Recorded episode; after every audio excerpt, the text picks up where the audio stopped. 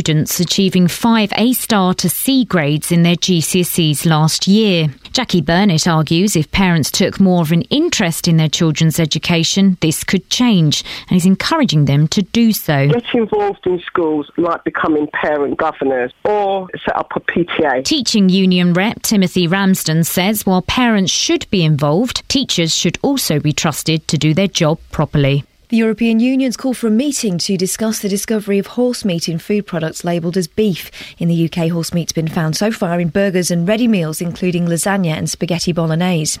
The decision by the Pope to stand down is provoking intense speculation about who might be chosen to succeed him as leader of the world's Catholics. Pope Benedict surprised even his own advisers when he announced yesterday that at the age of 85 he would resign because he was too infirm to continue his ministry. What's thought to be the world's oldest pancake race will be held in Buckinghamshire later today. It's thought the tradition began in 1445 when a woman who was late for church ran out of her house frying pan in hand.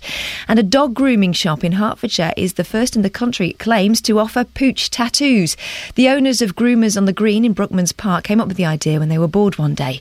Amanda Marshall explains what type of dog she shaved and the type of patterns they've had. It's mainly done on short hair breeds, otherwise it, it won't be seen. Some people want something a bit different and snazzy, then it's for them. If it's not, then that's completely fine. Some people want things that we haven't done before, like One Direction sort of logo.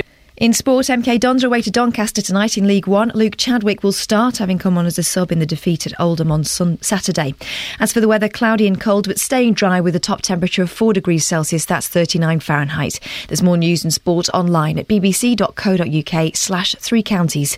BBC Three Counties Radio, first for news.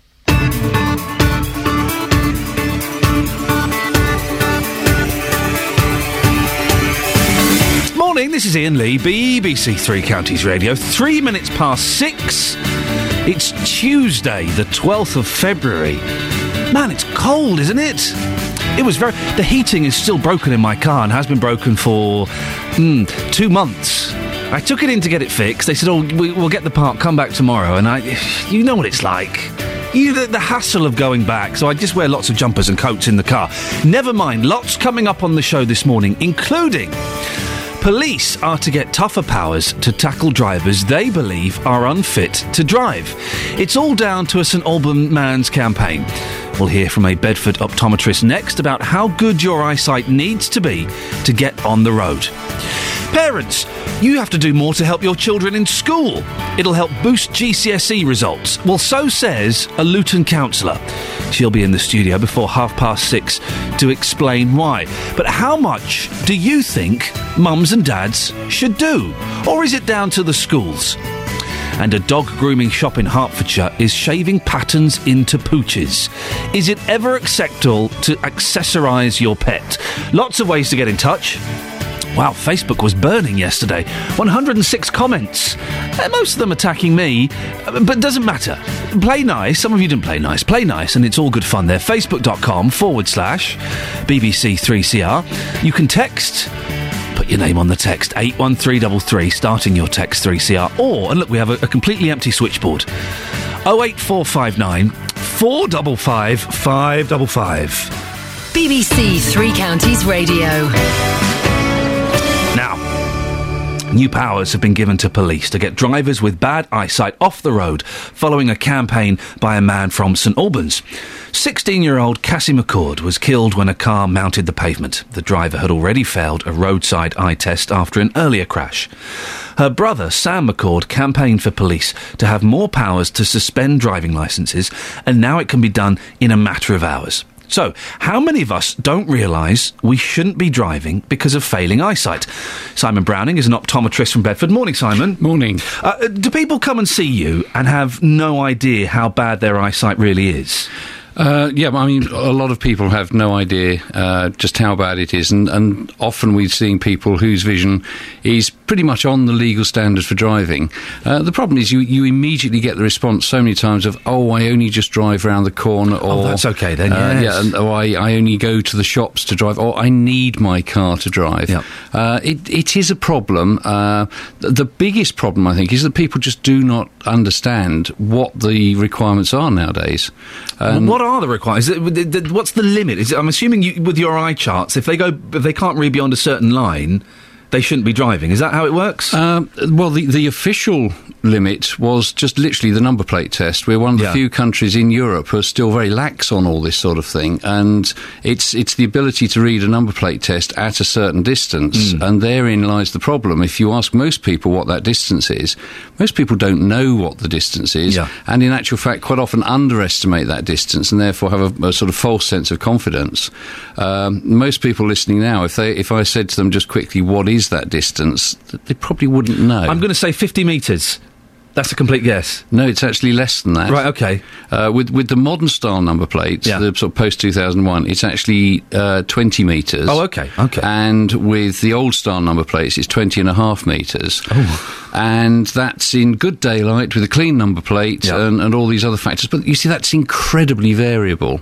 And what the DVLA actually did last year was they, for the first time ever, equated it to a line on the letter chart. Right. Uh, and that's what we call the 612 line, Mm. which, I mean, if anybody knows the letter chart, you've got the big letter at the top and Yep. then they get gradually smaller as they go down. It's the fourth line down on a chart. Okay. Uh, and when you say to most people it's that line, they say, "Wow, that's you know that's easy to do," uh, which is quite reassuring.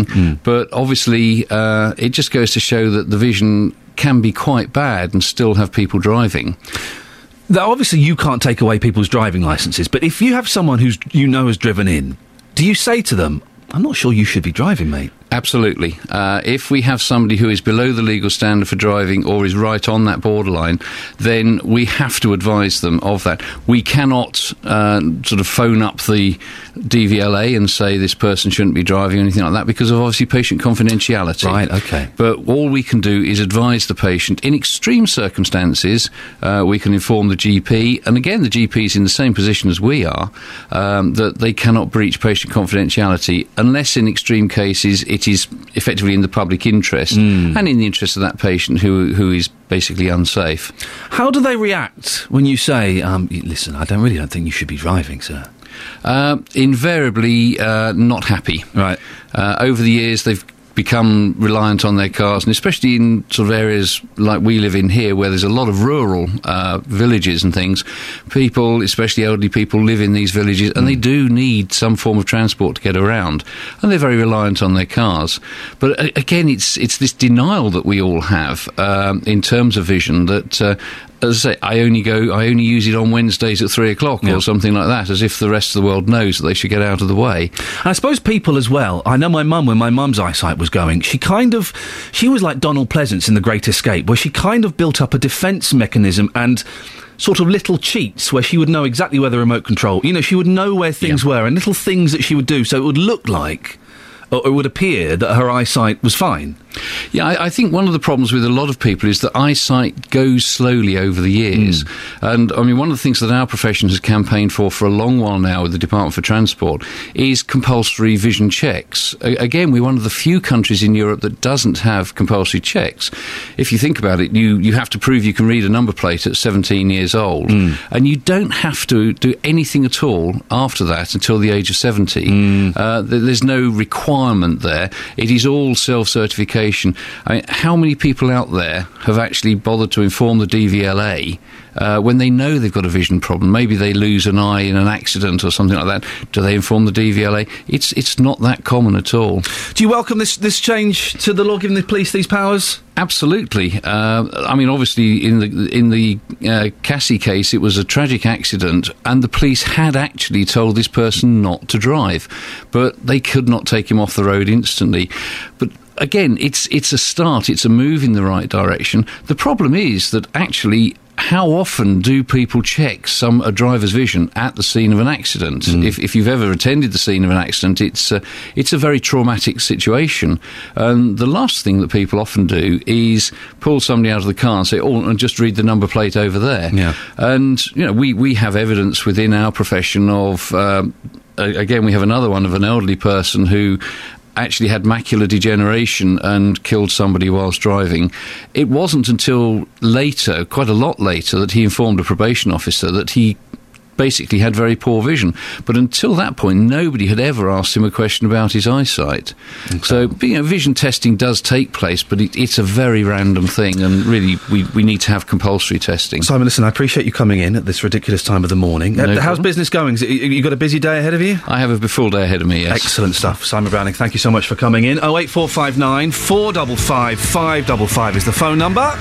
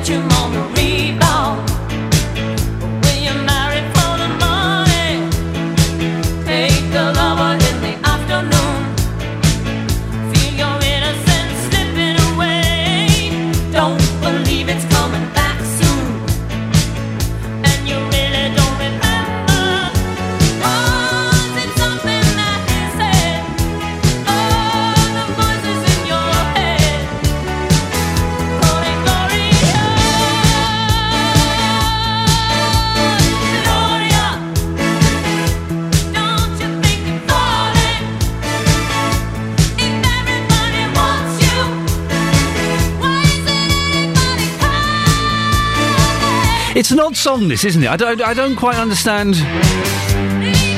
the premise behind it. Let's not delve too deeply into the lyrics of Laura Branigan, but. Where on earth is Laura Branigan now? That's the question on everyone's lips, I think. Morning, this is Iain Lee, BBC Three Counties Radio. Coming up. We have a challenge for our reporter, Sophie Sileria. She literally has no idea what's going on. I know that's generally her kind of usual state of mind, but she has even less idea what's going on this morning. We'll find out more in a bit, but before that, 6.15 is the travel news with Sophie Tyler.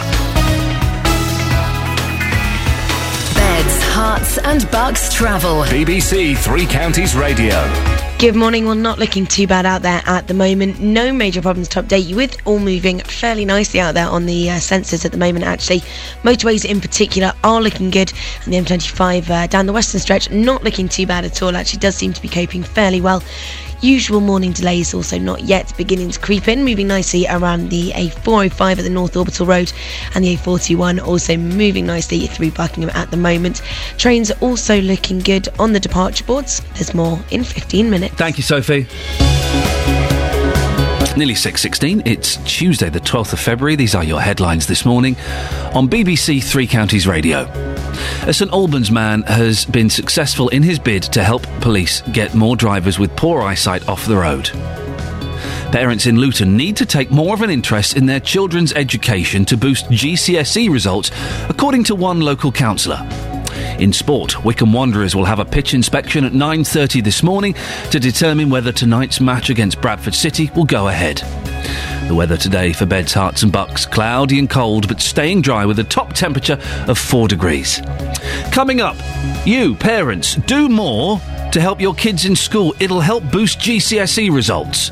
Well, so says a Luton councillor. She'll be in the studio before 6:30 to explain why. What do you think? Should parents do more to help their kids study, or is it down to the schools? 08459 455 555. BBC Three Counties Radio. Tackling your consumer problems on BBC Three Counties Radio. Don't worry about that loan now. The whole amount has just been taken off. You don't owe a penny. Gosh, I can't believe this. Jonathan Vernon Smith. This has been six years of hell. Fighting for your rights. You've done more in two weeks than I've done in six years. I can't thank you enough. You've fought it and you've won it. Well, you won it for me. Thank you so much, Jonathan. If you have a consumer problem, we can do the same for you. Call the team now 08459 455 555. BBC Three Counties Radio. Our reporter this week, our roving reporter uh, this week, is the excellent Sophie Solaria, who's done some cracking jobs, including asking the question, why is Kung Fu Panda set in China? Well, we thought we'd utilise Sophie on a secret mission this morning. Sophie, are you there? I am. How are you? I've roved into the car park. well done, you. Yeah. Now, this morning we have a little sneaky challenge for you. You have indeed. Can you describe what you're holding, please? I'm holding a silver top hat, very sparkly, very pretty, with many, many pieces of folded up paper in, which have been very, very good and not looked at. Okay, there are 15 pieces of paper in there, Sophie. What I would like you to do is I want you to put your hands in, have a little zhush around, and Yeah. then pull one out at random, please, and read it to me. Okay. Right. this is so bizarre. I know. Kempston. Kempston. Okay, do you know how to get to Kempston?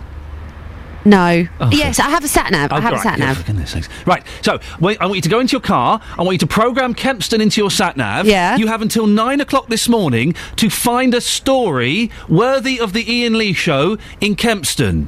Can you do uh, it? Oh my goodness. Oh yeah. Does it have to be? Does it have to be a story that's ready for your show today? No, you have to go and find it. That's all. That's all there is. You've got Kempston. You've got a microphone. You've got a car. Get me a story, Solaria. Okay. And we'll check in with you a bit later on. Bye. Bye bye. There we go. Fantastic. We should be following her throughout the morning to find out how she's going. There's nothing set in Kempston at all. She has to go and use her reporter skills. Oh, nuts. We forgot to give her reporter skills. Never mind. She has to g- go and use her nous to try and find a story in Kempston before nine o'clock. Excellent. We'll be following her throughout the morning. Lots of luck, Sophie. I think she might need it. Haven't seen you since high school. Good to see you're still beautiful. Gravity hasn't started to pull quite yet. I bet you're rich as hell. One that's two years since he left me. Good to know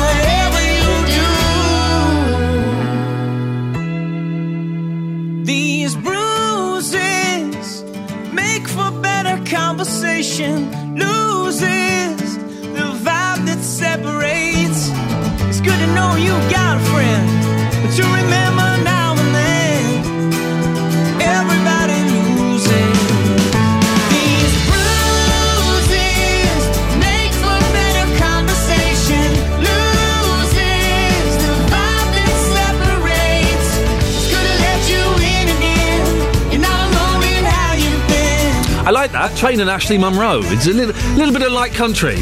Nothing wrong with a bit of light country every now and then. Morning, this is Iain Lee, BBC Three Counties Radio. 22 minutes past six. Who'd have thunk that time could even exist, but it does. Now, you should take more of an active interest in your children's education to improve GCSE results. That's according to the Labour councillor for Limbury in Luton. Oh, that's a fun sentence to say.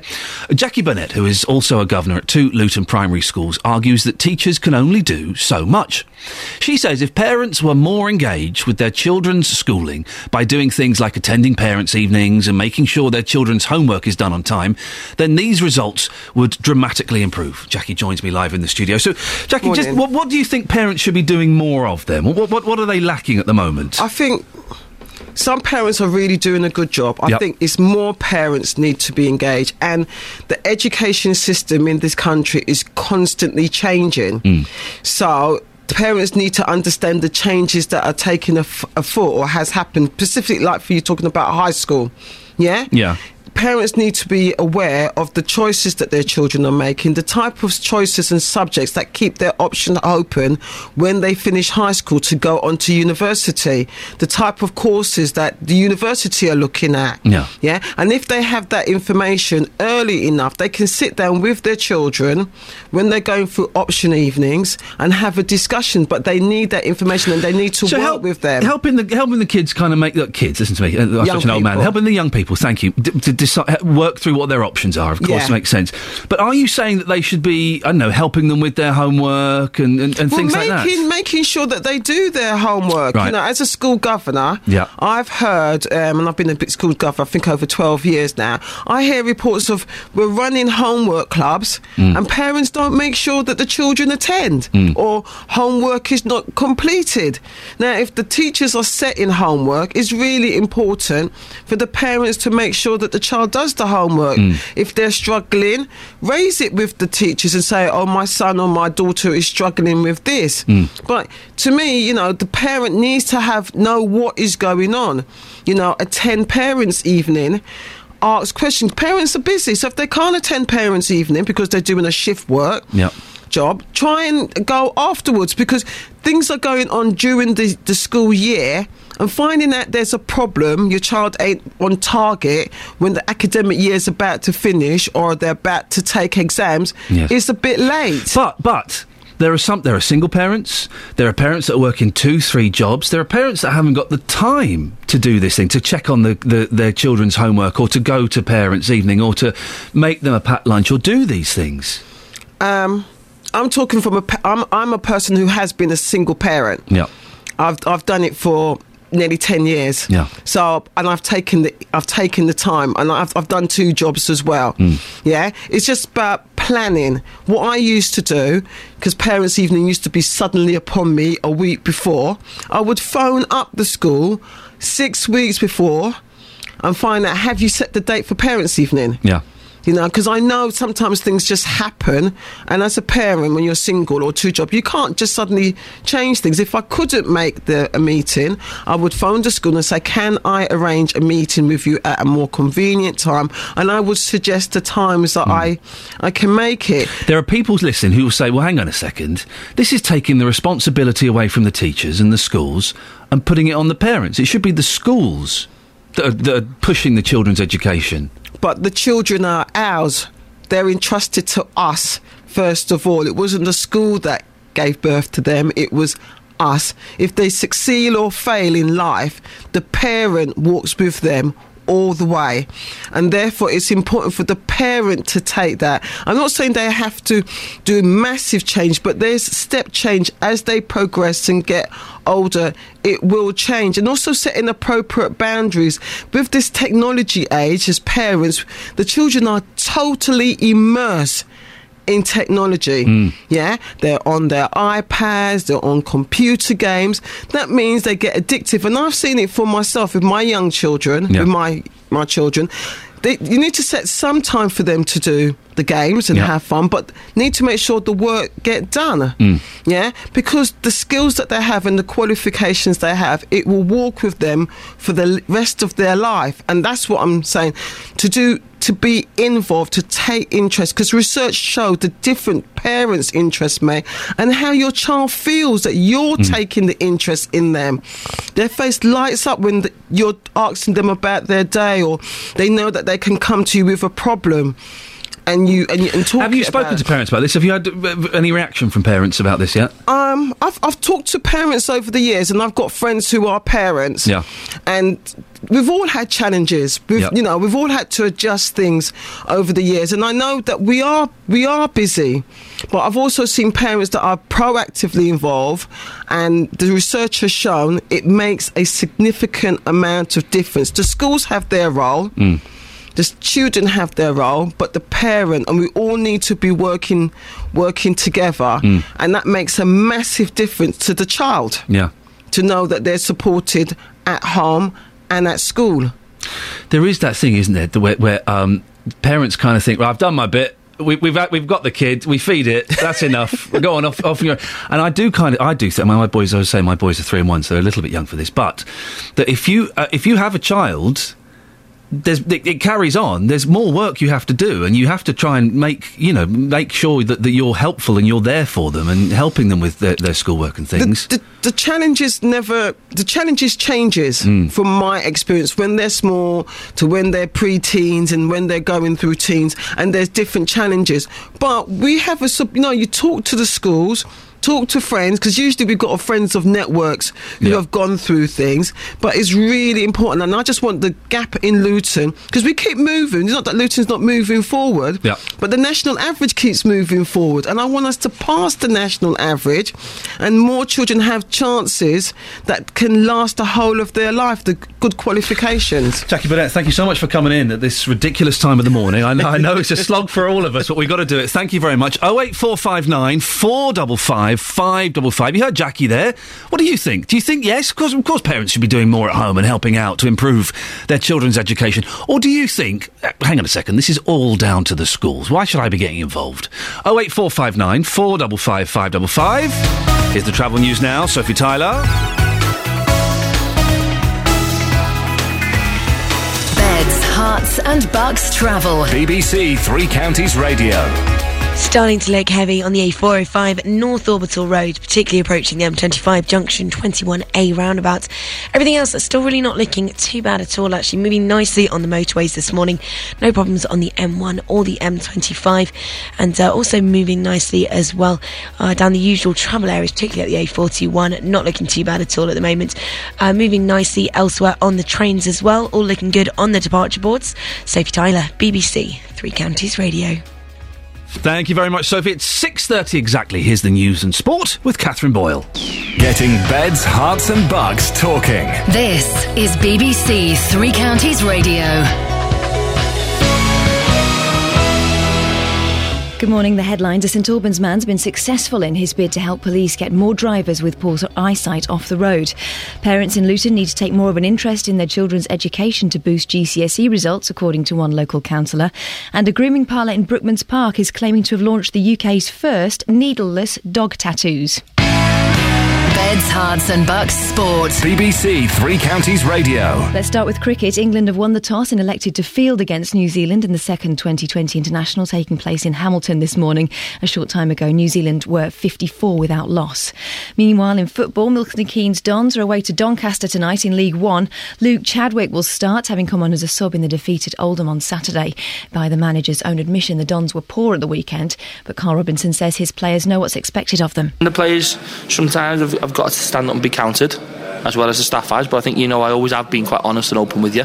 We've been very honest and open this morning, had frank discussions, and some of them I spoke to yesterday as well.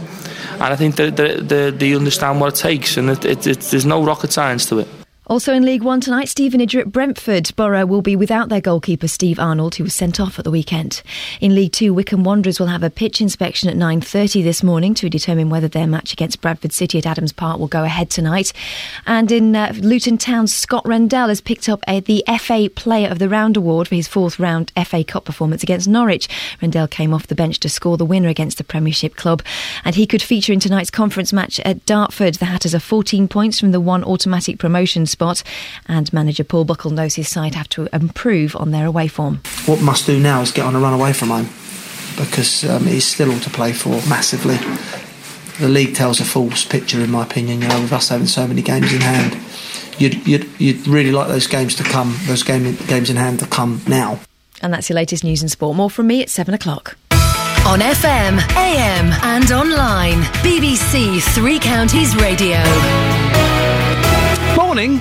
08459 455 555 facebook.com forward slash BBC 3CR. Yesterday, coming up in the next 30 minutes, yesterday we told you about the Health Secretary's plan to fund social care. Well, this morning we're going to hear from a Hemel Hempstead woman about how the changes are going to affect her mum, who's got dementia. And a dog grooming shop in Hertfordshire is shaving patterns into dogs. Reporter Serena Farrow has been to see them. Is it ever acceptable to accessorise your pet? I once refused to hold two dogs on television because they were wearing jackets. I, I feel kind of quite strongly about this, decorating your dog with, with jewellery and bling and, and clothes. We don't put clothes on our animals. We, so, shaving patterns into your dog. Do you think it sounds like a good idea? 08459 455 555 is the telephone number. We were just speaking to Jackie Burnett, who is a Labour councillor for Limbury and Luton, and also a school governor, uh, who says that, that parents should be doing more to help their kids' education. Well, what do you think? Is it the parents' responsibility, or is it the schools? Is is this the schools trying to palm off the, the children onto the parents? Oh eight four five nine four double five five double five. Ophelia is in Luton. Good morning, Ophelia. Morning, Iain. How are you? Yeah, I'm I'm I'm all right. Ups and downs this weekend. Ups and downs, but I'm fine. I'm I'm alive. the move That's- is over for the, you. the move is over, and I have a lovely new house. Get this, Ophelia. I have a garage. I'm so posh. I have a garage, and to open the door, I just press a button on a key. And it opens. Very nice. I spent all good. of Sunday just playing. Me and my boy were playing with that. It's like living in the Brady Bunch house. That's brilliant. It's important for the snow time as well. It is important for the snowing time. Now, Ophelia, this this education. What do you think? Should parents be doing more at home? You know, um, it was really good to hear that, Governor, because it just made me sit up in bed and get out of bed as I You did what? It made me sit up in Sit bed. Sit up in bed. Okay, yeah, lovely. it's, That's really it's really important, Iain. hundred percent. Um, the the things, uh, the the nature and the cultures of schools have changed. Yep. And and we as parents and even those that are involved with as godparents or carers or grandmas and grandparents, we need to get on board with that. I don't think that it ever should have been the school's 100% responsibility. Class sizes are bigger. English is often a second language in the class. There's behavioural issues and, and children have individual needs and need that to be carried off at home. And one of the points the councillor made, which I am 100% on because I've seen it in my life and the life of my children, is that you need to get children into a routine where learning and going to the library and reading is a part of their everyday life. Every day. Ophelia, I found I found homework. Oh, such a chore. I hated it. It was, I, I hated it. Why, why should I, as a 12, 13, 14 year old, why, sh- why should I be doing homework? I should be out living and enjoying life and playing on a spectrum. But, and that's the thing that children see. They always got that sort of play mentality, and it's a part of their their development, where they're at in their development. But they need these sort of teachings for later life because I felt the same way. But by the time I reached 18, 19 and was at college, I knew the importance of homework Hmm. and was already um, disciplined and organised enough to know, okay, time for the library, time for play. Ophelia, can I ask you a question? Yeah. And I, I, I, I thought Jackie Burnett, who just came in, I thought she put her point excellently. And uh, as, a, as a parent, I can totally see what she's saying. Yeah. But I noticed something, and I hope this isn't. I'm not sure whether this is snobbery on my part. Yeah. But I noticed that she used the word ain't. At least once. And I just thought, no, uh, but listen, I'm, I'm prepared to be corrected.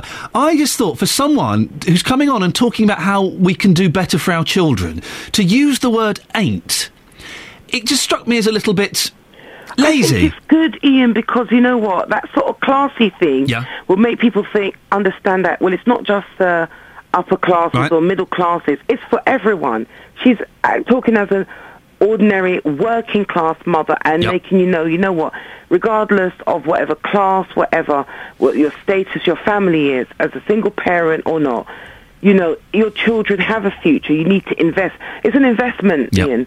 And the other thing she said, which I think is so important, is that parents need to plan ahead, regardless of if you've got five, ten jobs. My mom, she worked from eight o'clock in the morning until eleven o'clock at night, and parents' evening she would make time for mm. it. And all right, then we weren't a single parent family, but you know they work very hard, and you need to plan. You you you need to use annual leave to make sure you sit down and go through what your children are doing. Ophelia, listen, we have to leave it there. Thank you very much indeed. Makes a point very strongly. Yeah, of course, parents should be helping out more. That's what Ophelia thinks. Was I being snobby, picking up on the ain't? I don't know. I hope I'm not. I hope I wasn't a class thing there. I thought it interesting that a, a, a, counsellor who's talking about education and improvements used that word. What do you think? I keep a close watch on this heart of mine. I keep my eyes wide open all the time. I keep the ends out for the tie that binds. Because you're mine, I walk the line.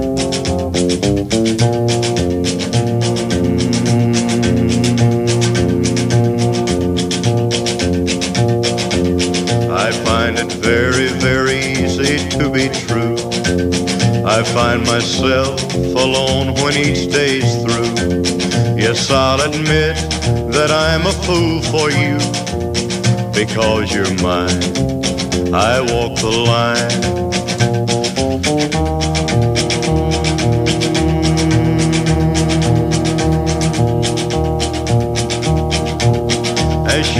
Night is dark and day is light, I keep you on my mind both day and night. And happiness I've known proves that it's right because you're mine. I walk the line.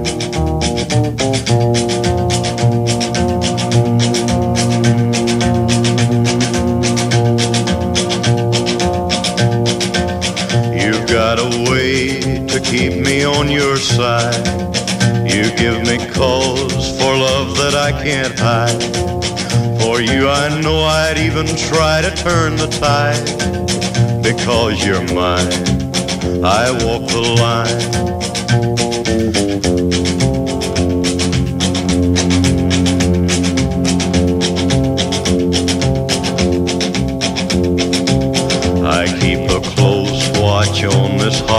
I keep my eyes wide open all the time. I keep the ends out for the tie that binds.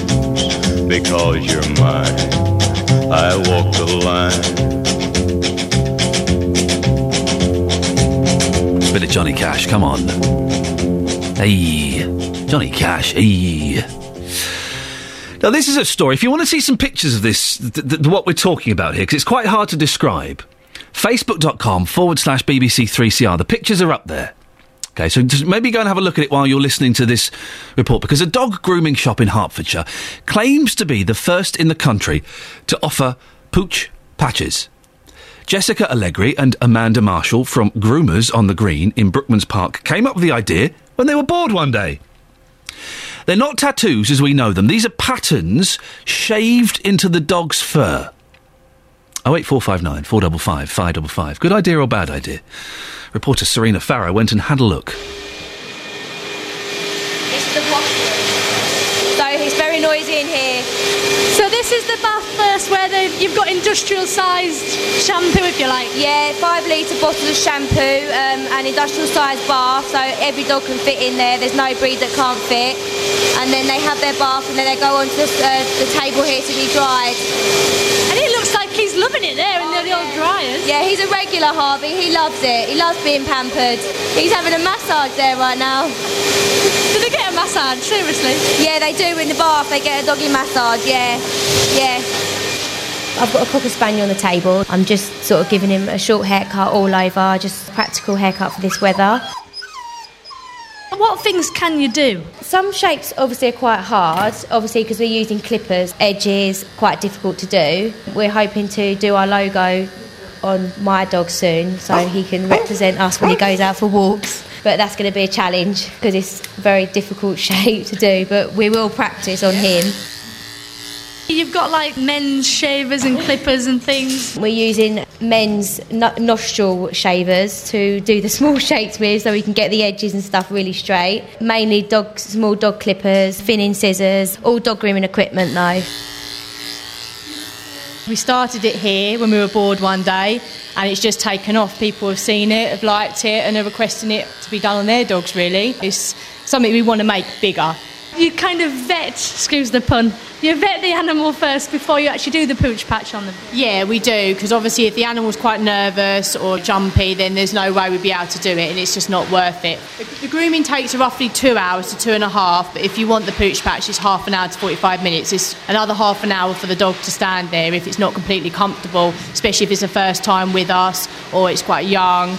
Yeah, there's all different factors to consider, really. And what's the average price of one? Sort of £20 onwards. But of course, it could be classed as defacing them. It's to everyone's opinion. We can't please everyone. People want something a bit different and snazzy, then it's for them. If it's not, then that's completely fine. And what kind of dogs have you done it on? Because I can't see like an Alsatian having it done. No, it's mainly done on short hair breeds. Otherwise, it, it won't be seen. Some people want things that we haven't done before, like One Direction sort of logo. One Direction. Yeah. You're you thinking about doing more kind of diamantes even? We're hoping to get the bling bling out there. It's all got to be doggy friendly though for health and safety. We want to dye the pooch patches as well, so yes. You soon have a little catalogue available. Yeah, hopefully. That's our reporter Serena Farrow there talking to Jessica and Amanda from Groomers on the Green. They're talking about doing their logo on their dog. I've just seen their logo. Good luck. Good luck with that. Well, in- an hour's time, we're going to be speaking to the RSPCA in East Hertfordshire to see what they think. But in the meantime, I want to hear from you. Is it ever acceptable to accessorise your pet? 08459 455 555. The pictures are on the Facebook page, facebook.com forward slash BBC 3CR. Uh, uh, it- it's a tough one, isn't it? Do you think it's a good idea? Go and have a look at the pictures and then let me know. Do you think it's a good idea? The only accessory I really like on, on animals are those um, those collars they have to wear. You know, the, the when they, they've, hurt, they, they've hurt their leg and they're not allowed to lick their leg. So they have those collars that come out over the head. Those are fun. Those are the fun things. But shaving shapes, shaving a One Direction logo into your dog. Really? 08459 455 555. Travel news now. Tyler. Beds, Herts and Bucks travel. BBC Three Counties Radio. Starting to look busy anti-clockwise on the M25. Delays at the moment between junction 21 at the M1 and 19 at Watford. Speed down to around 30 miles an hour there. And uh, also heavy around 17 at Maple Cross and 16 at the M40 as well.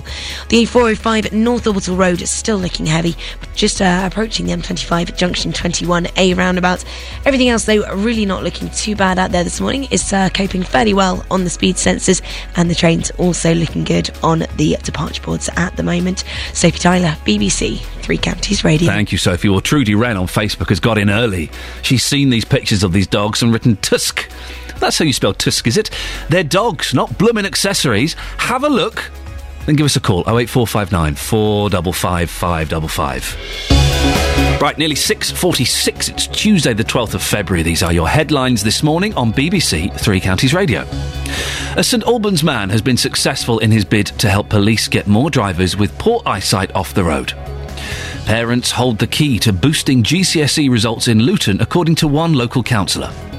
In sport, Luton Town's Scott Rendell has picked up the FA Player of the Round award for his fourth round FA Cup performance against Norwich. Coming up, the Health Secretary Jeremy Hunt has been setting out how the government plans to fund social care in England. Mr Hunt confirmed that individual contributions will be capped at £75,000 from April 2017. We'll find out more before 7 o'clock. But before all of that, let's get the latest, uh, latest weather now with Kate Kinsella. Beds, Herts and Bucks weather. BBC Three Counties Radio. Well, it's another cold start to the day. Temperatures across the three counties around zero or just below. For example, over in High Wycombe, we're at minus one. So some frost out there this morning. It is a much quieter day than yesterday. We can't rule out the odd snow flurry, particularly for higher ground, but for most of us, it's rather grey. It's rather dry. So that's good news. It's a bit quieter. Temperatures, though, struggling, I'm afraid, under the cloud. We're looking at a maximum of 2 Celsius. That's 36 degrees in Fahrenheit. Overnight, we'll have a bit of cloud for a time, but it will break up slowly. That's going to allow the temperatures to drop right down. The minimum overnight tonight minus 2 Celsius, 28 degrees in Fahrenheit. So a widespread frost and maybe some icy patches tomorrow morning as well. For Wednesday, a frosty start due to the clouds parting quite uh, late on in the night towards the uh, dawn tomorrow. Really, we could get some sunshine first thing, but it will be cold. But through we head through the day, the cloud will thicken, and towards the latter part of tomorrow afternoon, we could see a little bit of snow arrive. But with the wind changing direction overnight, that will progressively turn to rain, which sets the way for Thursday. But the maximum temperature tomorrow is still very chilly, 3 Celsius, that's 37 degrees in Fahrenheit. That's your forecast. Thank you, Kate. On Valentine's Day, BBC Three Counties Radio launches on DAB Digital Radio. And as part of our special day to celebrate, we want to hear about your plans to propose to your loved one. For richer, for poorer, for better, for worse. If you're happy to share your romantic moment, email us 3cr at bbc.co.uk or via facebook.com and twitter.com slash bbc3cr. And don't worry, we won't let the cat out of the bag. This is Iain Lee on BBC Three Counties Radio. Now, we talked about this yesterday. The Health Secretary, Jeremy Hunt, has been setting out how the government plans to fund social care in England. Mr. Hunt confirmed that individual contributions would be capped at £75,000 from April 2017.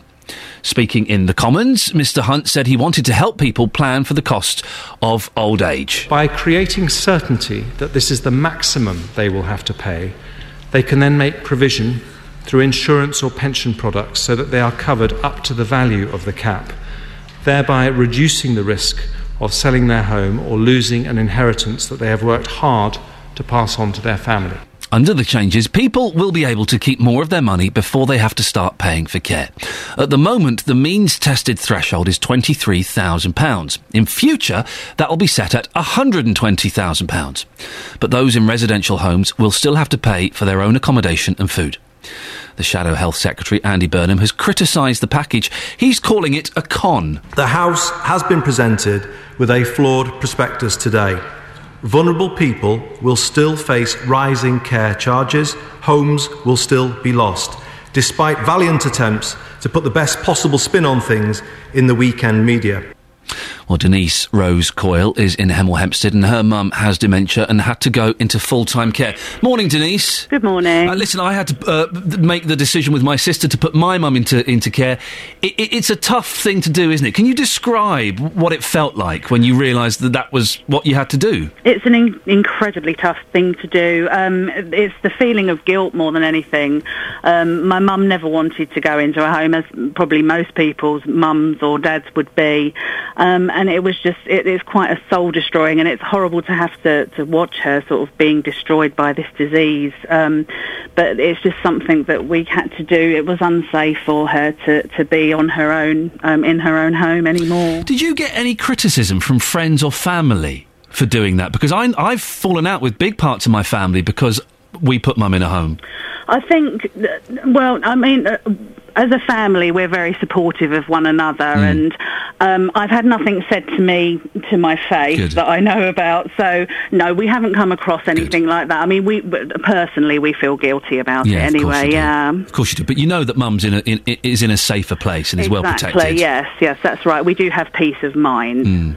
Give us some of the idea uh, uh, of the costs that are incurred for your mum's care. Well, currently she is actually paying £720 per week um, to be in a, a full-time residential care home, um, which obviously is a, a huge drain on her, her financial resources. I mean, she, she saved um, well during her life and she Mm. does own her own property, um, which we will eventually have to sell to, to fund her care as she is classed as self-funding because she has assets over 23000 Mm.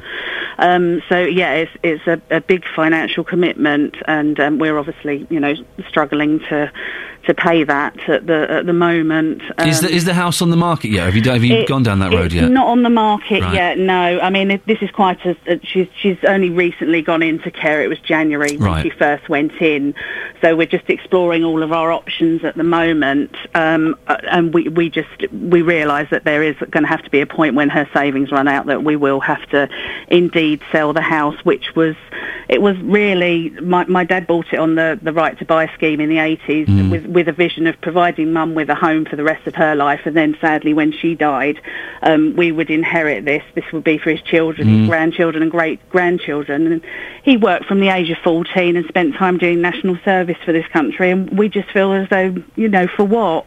Um, and we feel that we're failing him in some way because we can't carry out his wishes One of my uh, mums, which, when she's kind of remembers what, what happened, one of her saddest things is that she's had to sell her house, so she's got Yeah. no inheritance. I, I'm not worried about the money, but she's got No. nothing to pass on to her grandkids now. Yeah, exactly, exactly, and that's exactly what my my dad wanted to do. I mean, my mum doesn't have that many lucid moments at the uh, at the moment, but I'm sure she she would want the same for us as well. These changes that are announced, 2017 they come into place. I'm, I'm guessing it may be too far in the future to be beneficial to your mum, is that right? Too, too late for my mum. Yeah, absolutely. Do you think they Um, sound like a good idea, though?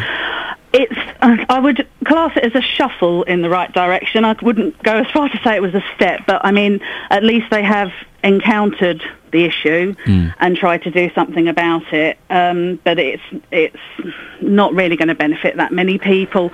I would challenge the government to find me a Hertfordshire homeowner, for instance, whose property is valued at one hundred twenty-three thousand or less. Mm. Just, you know, that that is a silly. People are people probably still are going to have to sell their homes, but I, the, the, the, the increase of the threshold uh, by about hundred thousand pounds that that that's something, isn't it? Yes, it is something. It is something. Um, it would have been nice if they'd have kept the care cost at the original amount by the Dilnot Commission of 35k, but that's gone up by thou- 40,000. But yes, the, in- the increase in the, the threshold um, for the, the assets is, is a good thing.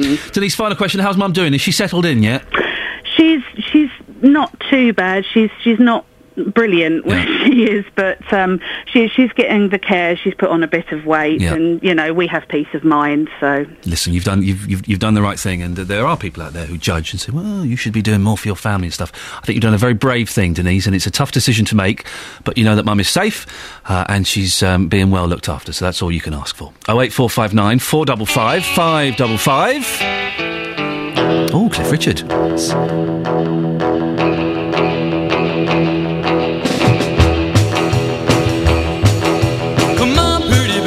Let's move it and a groove it. Let's shake, oh baby, shake, oh honey, please don't lose it. The rhythm that gets into your heart and soul. Let me tell you, baby, it's called rock and roll. They say it's gonna die, but honey, please let's face it. Well, he just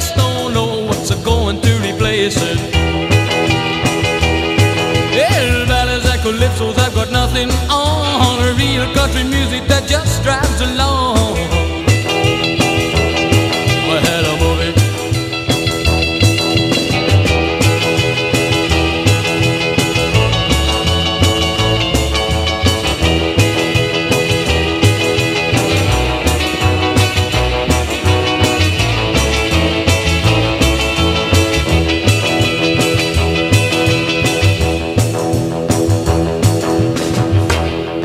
Don't think Cliff will mind if I fade him down early. I just want to speak. we- We've got a caller. I want to speak to Caroline from Caddington about these dogs that are, uh, having these patches shaved into them. Morning, Caroline.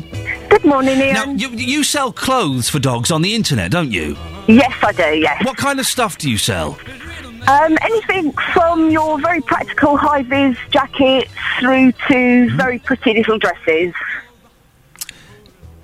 Dresses? Yes. For dogs? dresses. Yes. Why? Why not? Because we don't dress our animals. They're dressed already with fur.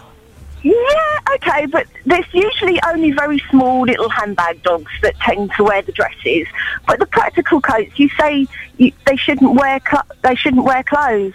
Why? A dog can get hypothermia, can get frostbite. A dress A isn't going. A dress isn't going to stop that, is it? No, of course it isn't. That is that is Silly just sausage. for that. That's just a an you know sort of a fashion accessory, isn't it? That's just to say, oh look at my dog. But is it? Shouldn't we be treating pets with a, a little bit more respect than, than using it as a fashion accessory? Yes, I agree. Yes, so and there are a lot of people, um, especially with you know, sort of. I'm not quite so sh- so sure about the uh, the clipping. Uh, as if it's just scissors and Yeah. A pattern, okay, fair enough. Most people get their dogs uh, clipped. Yeah. But when it comes to the colours and the nail varnish, and yes, you can get little bling earring things for dogs. That's taking it a little bit far. You can get nail varnish and bling earrings for dogs. Yes. I, I do like the way you've got your boundaries. Dresses, hey, that's fine. Bling, bling earrings. Oh no, that's going too far. Yeah, it is. But, It but, is. uh, but what about we're talking about these these patches being shaved in? Someone's having a One Direction logo. I believe they're a pop group uh, shaved into their dog. That's not fair, is it? No, it's not really. I mean, it's not actually going to do the dog any harm. No. Um, gonna it's only it's only it's only being cut. It's only being clipped. But yeah, I, I, it's kind of taking it a little bit too far with making it an accessory. Dogs know when you're pointing at them and laughing at them, don't they? Mm, yeah. They do. Some dogs do actually like being dressed up. Some dogs do actually like. And how did they let you know this, Caroline? You can just see it in their faces. You can see the happiness in their face. You can see their tails wagging. Um, and they they like being groomed. They like being Oh, they like up. being groomed. All dogs love being groomed. I'm not. No, I'm not. con- well, they should do. I'm not convinced about the, the, the dresses and the the bling. Ask Roberto to see Dolly. I'm all right. I don't need to see Roberto's dolly, for goodness sakes. Caroline, thank you very much. Caroline from Caddington there. I, t- I've, I've got to be honest, I don't think we dress our animals, do we? Am I being a little bit oversensitive here? We'll talk more about this after the travel with Sophie. Beds, Herts, and bucks travel. BBC Three Counties Radio. Busy anti-clockwise on the M25. Delays uh, just between junction 21A at St Albans and 19 at Watford. It Can take you around quarter of an hour to get through that stretch, and 25 minutes as well to get through from 17 at Maple Cross to 15 at the M4. The A405 at North Orbital Road is still busy approaching at the M25 junction 21A motor uh, roundabout, and the Barnet bypass also heading south, looking fairly busy. Where you'd expect between Stirling Corner and the Watford bypass. Trains are coping well this morning. No problems on the tubes either. Sophie Tyler, BBC Three Counties Radio. Thank you very much, Sophie. Well, we've, we've posted the, the pictures of these dogs with their patterns shaved on them on, on, on Twitter and Facebook. And Chris Knox on Twitter, he's not happy. He's just replied, What the hell? Really? Really? Well, I have no faith left in the human race. What do you think? Am I- Are we being oversensitive? Is it just a bit of fun? Should we be treating our pets as accessories or should we have a little bit more respect for them? Here's the news with Catherine. Getting beds, Herts, and Bucks talking. This is BBC Three Counties Radio.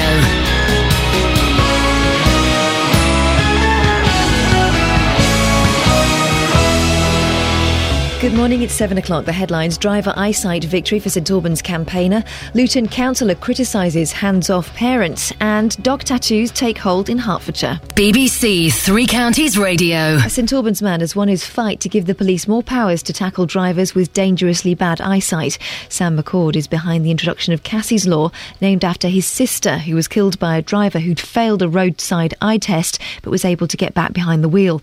From now on, police would be able to suspend that driver's licence in a matter of hours.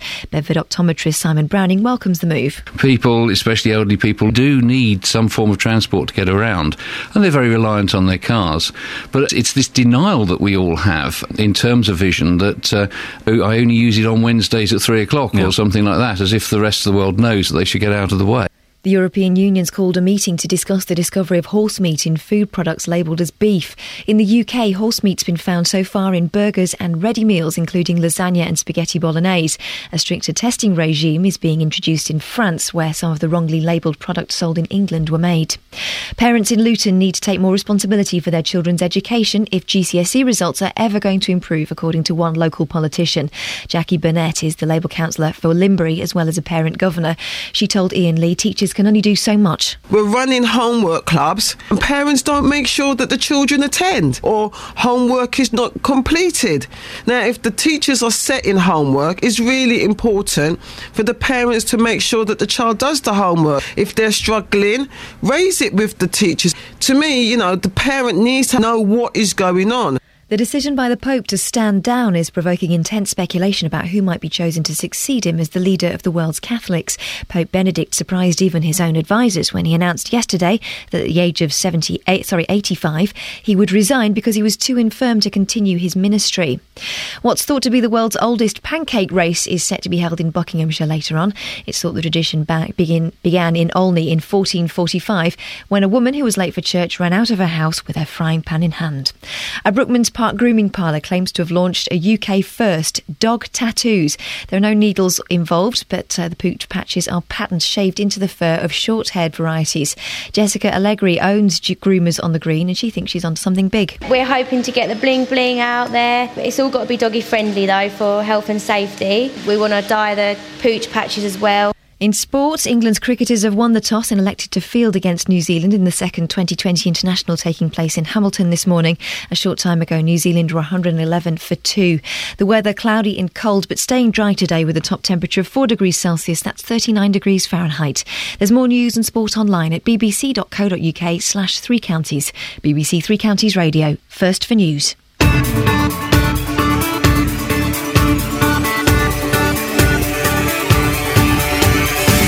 If you've just joined us, I'll be honest, you missed a cracking hour. It's all downhill from here. No, hang on, that's not right.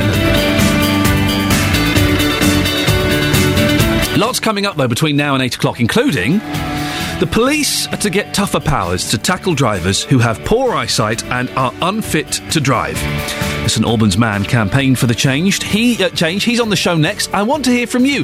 Should drivers be forced to have regular eye tests? A dog grooming shop in Hertfordshire is shaving patterns into dogs. Some owners have even asked for the One Direction logo to be marked on their pets. Do you think it's ever acceptable to accessorise your pets? Have a look at the pictures on facebook.com forward slash BBC 3CR. I'll be talking to the owner of the shop in a little bit and telling them what I think. And we've sent reporter Sophie Solaria on a secret mission. She's picked a place name at random from a hat. She chose Kempston. I told her she needs to find a story there before nine o'clock. We'll catch up with her shortly to find out how she's getting on. I've given you the Facebook address. You can also text 81333, start your text 3CR, and please include your name. Or you can give me a phone call 08459 455 555. BBC Three Counties Radio.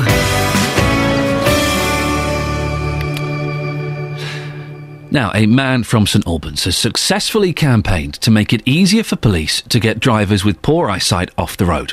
If a driver fails a roadside test, police can now get information straight to the DVLA and their driving licence can be suspended within a matter of hours.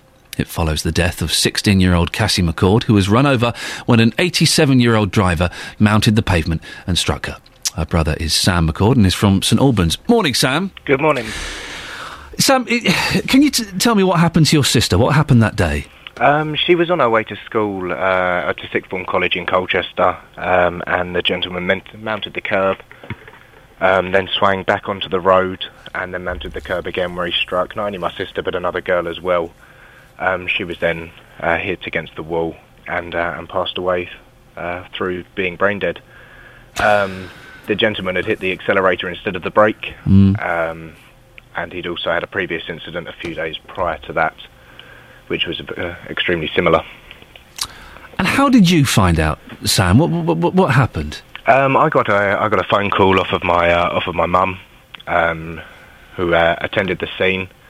Um, she told me that my sister had been had been in an accident, um, and would I be able to to come up to the hospital in Colchester. And from there, she was she was then moved to Romford, which was where I eventually got to see her before she before she passed away. And how are the family? This happened eight, 18 months ago. Have I got that right? Uh, it was actually two two years ago. Two years uh, ago. Yeah, last Friday. Yeah. Oh, Sam, I'm sorry. How, how are the family coping? Um, I think I think we've all pulled together. Yeah. Um, it was definitely a traumatic time for us. Um, they say time's a healer. It's obviously obviously one thing that, that's yet to be seen. Um, uh, we're, we're we've all pulled together. Um, it's been it's been difficult. It's been difficult over the past couple of years. Um, however, with the with the petition, it's it's made it slightly easier, knowing that nobody else uh, nobody else can suffer the same way that we have. Well, y- you've achieved something which is is remarkable and, and deserves to be applauded. When did you start the campaign? The campaign was put into place uh, by my mother. That was, I'd say, four, four, or five months after the after the accident. Um, she had a word with, excuse me, with uh, with petition experts um, and with her local MP, which was Sir Bob Russell of Colchester, um, and they discussed ways to, to obviously stop this this type of accident from happening. And it's it's it's taken place. It's happening. You've you've you've won this. It has, yeah. Now that there's a new procedural improvement on the back of uh, on the back of the Cassie's Law petition, um, that obviously now, as opposed to it taking days to revoke the license of somebody who's um, deemed dangerous on the road by the police, it, uh, it can now take a couple of hours. I'm going to ask a question that's pretty horrible. So, if, if you know, uh, you say that this gentleman who, who killed your sister had been involved in a similar incident a few days before. Yep. If this law, if Cassie's law had been in place two years ago, do you think that your sister would would still be around? Most definitely, yeah. Yeah. Most definitely. How did you feel when you found out that this this, this chap had uh, uh, had done this a couple of days before? I was stunned at the fact there was there was nothing in place uh, and that the loopholes in the law existed. Um, the fact that he'd failed an eyesight test, um, the fact the fact that the, it, the reason for the accident could have been helped, um, knowing that he was allowed, then allowed to get back into his car, despite the fact that the police thought that he was unfit to drive and told him that they felt he was unfit to drive. Um, I felt I felt disappointed and let down by, by the fact that these these loopholes did exist. There were obviously ways that ways that they could be could be put into place to protect. And, So l- l- let me know if I got this right. The, the way it works now is if uh, the police suspect that someone's eyesight is not up to scratch, they can send. Is it they send an email? They can now, yes. They can telephone, email um, the DVLA directly. And they Um, respond to that almost immediately, do they? The It is DVLA? with, within a matter uh, within a matter of minutes. Yeah. Are you happy with this? You, does it go far enough? For for us uh, at this time, I'm uh, we're more than happy more than happy with this. Um, had this been the case um, two years ago, my sister would still be alive. Um, there's also been very similar incidents that ha- that has happened between now uh, between then and now, where where other people would have would have uh, avoided accidents as well. Do you think people are aware of how bad their eyesight actually is? Um, it's definitely it's definitely a, an area where where I guess it, it comes down to self judgment. If you feel personally that you're okay to drive, um, people are dependent on it. Um, so whether you think if you wake up your your vision's a bit blurred and you need to get to work or you need to get to the shops, it, it's it completely down to yourself whether you whether you feel that you can drive or whether you feel that your eyesight's going or not. And for that, you said it was it was two years ago, uh, very recently. Did you do you do anything to, to, to remember Cassie on that day, or do you try and just have a in inverted commas a normal day? Um, I, I took the day off work. I spent some time with my with my mum. Um, we went out. We went out to the day to a place that, that was very special to us as a family. Mm. Um, I then came back and spent some time with my dad. Um, it's obviously a very difficult time, and I want to spend time with the with the people that, that I love and, and that love me and that love my sister. Well, listen, not that this makes up for it in any way whatsoever. Of course, it doesn't. But you have achieved something that's amazing, and will hopefully save more lives. So that's that's that's a tiny little bit of light. Uh, uh, is it? You've got another petition as well. We have, yes. Um, Cassie, the Cassie's Law petition is now finished. Um, we've now we've now set up another one, um, which is uh, Safer Roads in Memory of Cassie. Um, it's on the e-petition online. Um, it's we're calling for the government to introduce a retest for drivers at the age of 70, um, which would be some form of medical assessment uh, as well as an eyesight test. Because the re- the retest is now, is it seventy five? Um, I'm not sure. I haven't. I haven't got Right, okay. to hand. So you want to you, you're petitioning for a, a retest at seventy uh, and a medical as well, a just to make sure they're fit. including an eye test, um, and then we're calling for that to happen uh, every time you reapply for your license, and uh, yearly eyesight tests once you reach the age of, age of 80 as well. Mm. Sam, listen, I really appreciate you coming on. Uh, uh, what, what can I say? Lots of love to you and your family, and um, you know, th- th- th- these things do tend to, to, to bring people closer together, don't they? They do, yeah, definitely. Well, and congratulations on getting this, this, this put through, Sam. Thank you very much indeed. Uh, Sam McCord from St Albans, who is the brother of uh, Cassie, who uh, was 16 and died two years ago, uh, just last Friday. The BBC in beds, Herts, and bucks. This is BBC Three Counties Radio. Well, what can you say after that? Well, you, you just kind of have to, to move on and, and, and do some other bits and pieces. So, let's have a look at the front pages of the newspapers, shall we? The Guardian. Uh, Bolt from the blue. Pope's resignation stuns church. As um, who was it on Twitter? Made made the only de- so many Pope jokes yesterday. Uh, who was it? It was Rachel. What's Rachel's last name on Twitter? Hang on a second. Uh, Rachel Lichtman, who I follow and who's brilliant. She's called it pontificate. Oh, that's good. Pontificate, uh, where we'd all wish we thought of that. Pope Benedict the X. 16th stunned the Roman Catholic Church yesterday as he announced his intention to carry out the first papal resignation in almost 600 years, prompting shock from even his closest confidants and a kind of eh from everyone else. Is anyone really bothered by that? I don't even know if the Catholics are that bothered by it anymore, are they? Uh, and Tesco say bolognese range is 60% horse meat. The Independent. Um, the Independent situation vacant. New leader wanted for 1.2 billion Roman Catholics. There's talk there might be a black pope.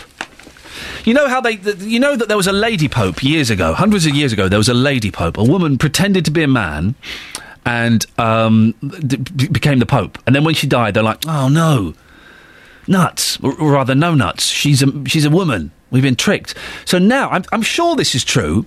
Someone could call in and confirm this or not. Oh eight four five nine four double five five double five. They have a thing called the Pope chair. Okay, and the way the Pope chair works is you sit on it, but it's kind of like a toilet seat. Okay, there's there's a hole in the middle. I'm, I'm sorry if you're having your breakfast. I'm sure this is a true story. And the Pope sits on the chair without any underwear, and someone reaches behind underneath. I'm sure this is true to feel if it's a gentleman. I am sure I'm getting looks from my fa- from my teams if to say no, that's not true. I'm sure that's true. Can someone f- confirm or, or deny the rumours of the Pope chair? Oh eight four five nine four double five five double five. They sit on a chair. It's like a toilet seat. Everything uh, ha- hangs below, like in that James Bond film. And someone reaches behind and goes, "Yep, that's a bloke." Does that happen? I'm sure it does. Uh, the Times, I'm too frail to go on. First Pope to resign his office for 600 years. Uh, the, uh, the Telegraph, I'm too frail in mind and body to carry on. We have, we've lost the Express. No, no great loss, really, in the, the scheme of things. The Daily Mail. Uh, now Tesco admits its bolognese is made of horse meat, and Helena Bonham Carter is going to play Elizabeth Taylor. And The Sun. Uh, uh, England's 40k for Gazza. Squad and FA pay to aid rehab. There we go. 08459 455 555. This is a serious question. Is there such a thing as a Pope seat? And does it involve someone reaching behind? I'm sure it does. I, I couldn't have dreamt that, could I? 7.15, Travel News, Sophie Tyler. Hearts, and bucks travel. BBC Three Counties Radio. Looking fairly busy now, London bound on the M1 around junction 9 at Redbourn and anti clockwise on the M25. Still looking at delays between 21A at St Albans and 19 at Watford. 35 minute delays as well between 17 at Maple Cross and 15 at the M4 and the Barnet bypass. Heading south, still looking slow between Stirling Corner and the Watford bypass. Through Cheshunt, the A10 Great Cambridge Road is also queuing. Uh, heading south between Brookfield Lane West and College Road. Everything else not looking too bad at the moment. Trains are coping well on the departure boards as well. Sophie Tyler, BBC Three Counties Radio. Thank you very much, Sophie. We're just trying to get confirmation on the existence of the papal chair. 08459 455 555. And no, Catherine Ball, they do not roll under the chair on a skateboard. Nearly 7.16, it's Tuesday the 12th of February. These are your headlines this morning on BBC Three Counties Radio. As you've heard, a St Albans campaigner has won his fight to give police new powers to suspend the licences of drivers found with dangerously bad eyesight. Parents in Luton need to take more responsibility for their children's education if GCSE results are ever going to improve. That's according to one local politician. In sport, there'll be a pitch inspection at 9.30am to decide whether Wycombe Wanderers League 2 match against Bradford City goes ahead tonight.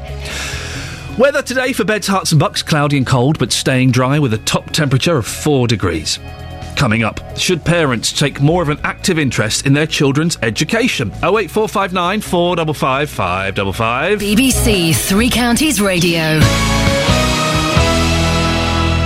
Nick Coffer on BBC Three Counties Radio. No two days are ever the same on my programme. That's because I get to meet passionate local people. As usual, over a pint in the Queen's Head one night in Ampthill, we said, hey, why don't we have a, a pop up cinema? And we just got together and we convert Parkside Hall into a cinema. Play loads of great music. The Byrds, Mr. Tambourine Man. Tell me which other show on the radio goes from LeAnn Rimes to Elvis Presley. And sometimes I try to learn new skills. And then you've got the white thread basically connected to these bobbins, which make. Oh, oh, dead. I may have messed them up. Nick Coffer, Monday to Saturday from 12 on BBC Three Counties Radio. There you go. Always worth a listen. This is Iain Lee, BBC Three Counties Radio, 08459 455 555. We are trying to ascertain uh, the existence or otherwise of the papal chair. We'll discuss more in a bit. Now, you should take more of an active interest in your children's education to improve GCSE results. That's according to the Labour councillor for Limbury in Luton. Jackie Burnett, who is also a governor at two Luton primary schools, argues that teachers can only do so much. I spoke to her earlier on. I hear reports of we're running homework clubs Mm. and parents don't make sure that the children attend Mm. or homework is not completed. Now, if the teachers are setting homework, it's really important for the parents to make sure that the child does the homework. Mm. If they're struggling, raise it with the teachers and say, oh, my son or my daughter is struggling with this. Mm. But to me, you know, the parent needs to have know what is going on. You know, attend parents' evening.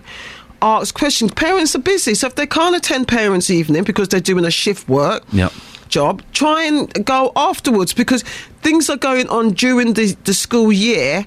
And finding that there's a problem, your child ain't on target when the academic year is about to finish or they're about to take exams, Yes. it's a bit late. But but there are some there are single parents, there are parents that work in two, three jobs, there are parents that haven't got the time to do this thing, to check on the, the their children's homework or to go to parents' evening or to make them a packed lunch or do these things. I'm a person who has been a single parent. Yeah. I've I've done it for nearly ten years. Yeah. So and I've taken the I've taken the time and I've I've done two jobs as well. Hmm. Yeah. It's just about planning. What I used to do, because parents' evening used to be suddenly upon me a week before, I would phone up the school six weeks before and find out have you set the date for parents' evening? Yeah. You know, because I know sometimes things just happen, and as a parent, when you're single or two job, you can't just suddenly change things. If I couldn't make the a meeting, I would phone the school and say, "Can I arrange a meeting with you at a more convenient time?" And I would suggest the times that hmm. I I can make it. Well, that was me speaking to Jackie Burnett earlier on. I'm joined now by Timothy Ramsden, who represents members of the teaching union NASUWT in Luton, Bedfordshire, and Hertfordshire. You need to make that into a catchy word. You're missing a trick there. Like Or three counters. Yeah, you need something like that. Now, you, you heard Jackie there. What, what, what do you think? Do you think that parents should be doing more, Timothy? Yes, it's, it's part of our belief that parents and schools should work together and very closely. Um, the only thing I would say, and I must say that I agree with what I heard from Jackie. I heard as I was coming in here your caller Ophelia, who I thought made some very, very good points. In fact, if every parent behaved in the way she said, uh, things might be a lot better for young people and for schools. Uh, I think we've got to remember two things, though. A parent is largely interested in their child, their children, quite naturally, quite rightly. And it's quite right that they should make their concerns about their children known. That helps the teacher, the school know what the particular problems are or what the successes are, where the child's saying, I want to do more because I've, I've done that work and it's boring, where the child says, I can't understand. At the same time, the teacher usually has about 30 or more people in a class. Yeah. They can't spend all the time, even if there are teaching assistants to help, dealing with one or two, three, four children who happen to have parents who make their concerns known. So, what I would like to see is within the resources that are available, and that is important, that those parents who find it difficult to go to the school, the Mm. ones who perhaps had a difficult time themselves, whose strength doesn't lie in going into institutions and talking to people, be it schools or elsewhere, are actually encouraged to come forward and not seen as problems, and their children's difficulties aren't seen as problems, but are encouraged to work with the school so you're working in alliance. Because that, I think, is the. We, we all that I think is the big thing. We all know about the child who causes trouble. What has always concerned me is the child who doesn't cause trouble, sits there, says they understand, they're getting on fine, but really is taking nothing in. And that is somewhere where I think the parents could say, but they don't seem to understand. They don't hmm. know. What can we do? And I think the question from a parent that is really valuable is not so much you do this, which it can be interfering with the, the teacher's work, but what can we do to help? How can you help us as parents? You mentioned something that's interesting there that hadn't occurred to me, but makes perfect sense. Is that some parents don't like schools. They have bad histories with schools. Yes. They don't like institutions. They don't like necessarily one-on-one uh, confrontations with a teacher or with a head teacher. Uh, so it, it, it is difficult for some parents to, to, to go into the schools and flag up issues and And it could be, if there are resources, that some sort of parent advocate to go in with them, Hmm. somebody who can help them, uh, would be very useful. Because one of the things that a lot of us tend to do, if we are worried or anxious, is we get aggressive. Hmm. Um, or we're worried about, or we don't go in because we're worried about what the other person will say. And so a constructive conversation never takes place. So I, I think that's right, that it's useful that those where there are difficulties schools have changed a lot. Hmm.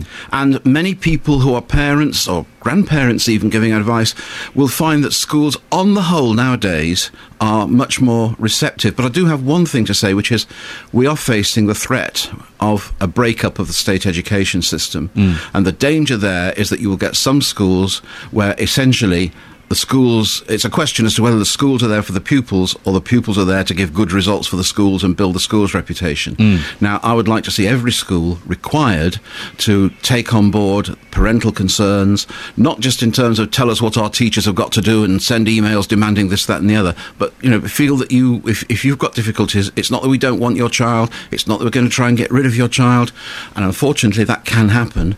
It's actually a question, although it's rare, uh, what we actually want is parents who can go in feeling confident that the school really wants to help the child. And I think if you get that sort of involvement and parents don't feel afraid and they get a positive reception and they get support, I think they'll find that it will help their children. And that, of course, helps the whole atmosphere of a classroom and the development of a whole class.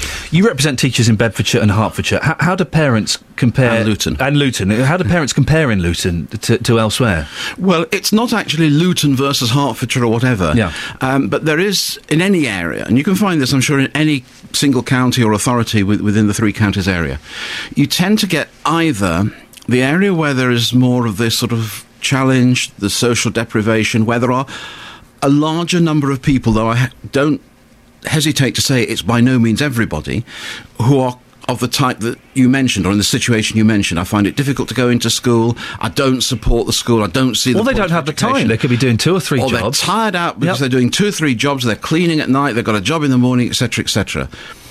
On the other hand, you get the, shall we say, the more affluent areas Hmm. where the behavioural problems tend to be far more from the, in brackets, uh, sorry, in inverted commas, spoilt child, the child who expects too much, and where the parents' challenges are not what's the school, what's the point of the school, the, the parental challenges are the school's got to do more for my child, the school's got to do more for my child. Now, both those need mediating because any parental concern is a genuine concern. Schools aren't there for teachers, etc. Schools are there for children, and the parents obviously are the people closest to the children. So there are differences which do tend to follow social class and levels of affluence, etc., and levels of education and the parents and all these other things that people uh, measure society by. But the important thing is that whatever the challenge, that within the resources that are available, and I think parents have to realise there is limited time for teachers because they've got 101 things to do, that we individualise things and certainly build a partnership between parents and schools. It happens, I have to say. It happens particularly in primary schools where you'll find parents going in, talking to the teacher, bringing the children into the classroom sometimes in the morning. It's far more difficult with the larger, spread out secondary schools, uh, but I think that it's something which has to be positive. And I, I do agree with uh, Jackie Burnett. There are some people listening, though, who might be saying, hey, come on a second. It's the teacher's job to teach my kids. Stop trying to, you know, palm this responsibility off onto us. Well, if they say that, they're quite right. It is the teacher's job to teach the child. But if you put it another way round, would you rather have your child taught for four, five, six, five or six hours in school and then not at all? Or would you rather have your child taught for, say, 12, 14, 16 hours because you, the parents, you might formally do it, you might sit down and read or help them add up or give a bit of aid with homework, or you might just encourage them to go and do their homework, might just encourage them to watch a different television program, might just encourage them to read a book rather than watch a video, etc., etc. Then, uh, or DVD, I should say, it shows how old I am. There we go, yes. uh, so I think there is parental encouragement. So you're right, we don't, not asking parents to do the job of teachers, hmm. but they can supplement and enhance them. Uh, if you're in training for the Olympics and everybody wants their child to be Olympic standard oh, in Oh, yeah, education. my, my boy's my boy's going to win Wimbledon. That's that's uh, definitely well, happening. Yes. you don't stop at four o'clock and say, right, that's it, because my coach has gone home, I'm not going to Yeah. use a tennis racket till tomorrow. And the same is true. Parents can do a tremendous amount, and even if it's just in helping to model good behaviour.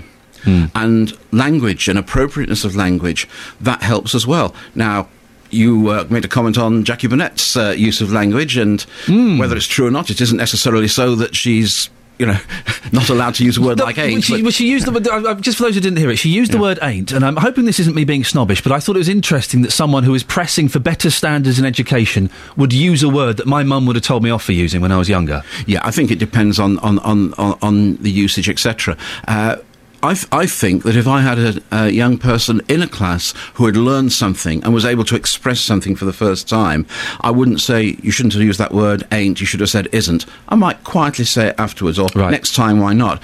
But the important thing is, is what is being said good? Is it showing that there's learning going on? And, you know, I would say the same for Jackie. I think she's made some very good points and you've allowed her to make them publicly, She made them excellent. I'm dre- my boys are three and one. I'm dreading. I'm dreading when they get to like 12, 13, 14, they start bringing maths homework home. Dad, how do I do this? I don't, I don't know. I haven't got a clue. So what do you do about it? Wikipedia. Wikipedia, even more wicked, you say, well, okay, I'll email the school. Now, right. that's fine. I'll, you know, my child needs help with his homework. Yeah. I can't give it him. Can you help?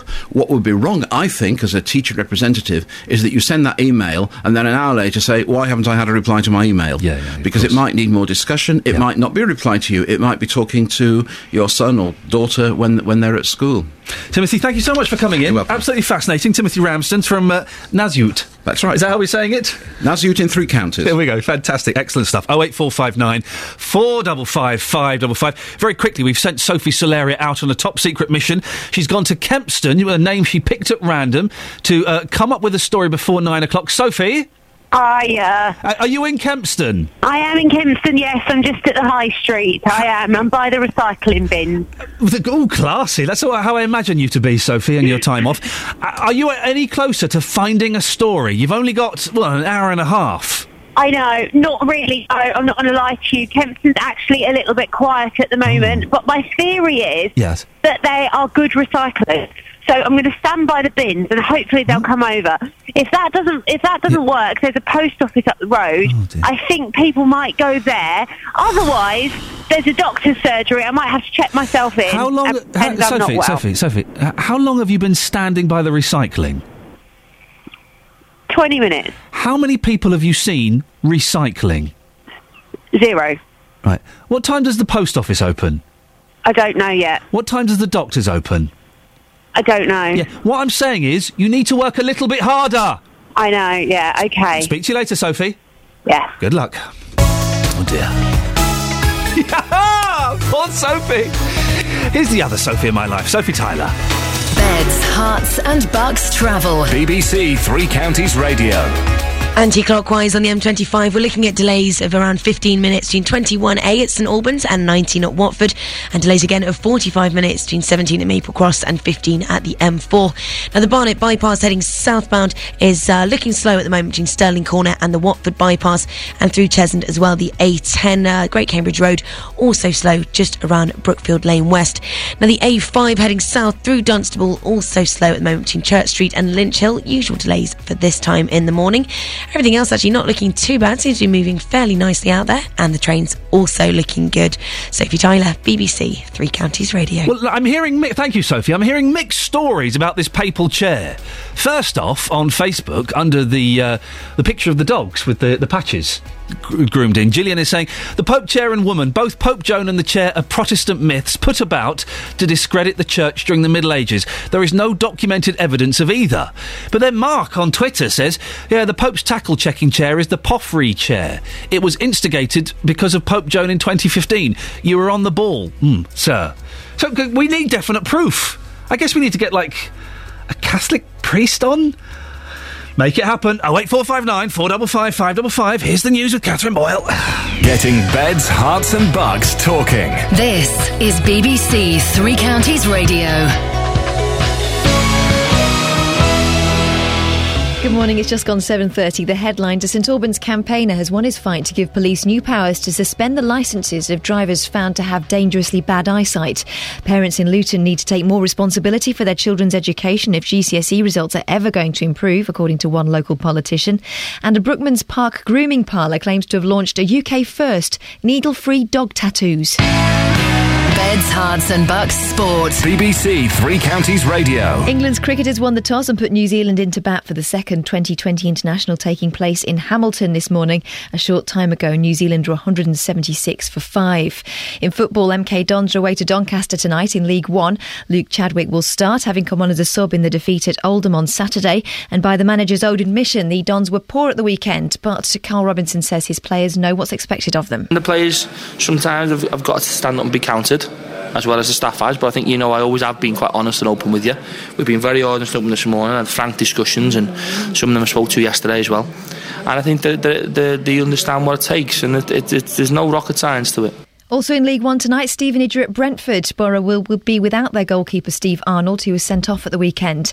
In League Two, Wycombe Wanderers have a pitch inspection at 9.30 this morning to determine whether their match against Bradford City at Adams Park will go ahead. And that's your latest news and sport. More from me at 8 o'clock.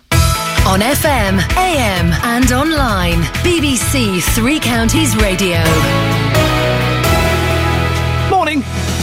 A dog grooming shop in Hertfordshire shaving patterns into dog's fur. There are pictures of it. Facebook.com forward slash BBC 3CR. Go and have a look and let me know what you think. Well, Jessica Allegri and Amanda Marshall are from Groomers on the Green in Brookmans Park. They came up with the idea when they were bored one day. Always the best place and time to have ideas, I think. They're not tattoos as such, they're patterns shaved into the dog's fur, as reporter Serena Farrow discovered.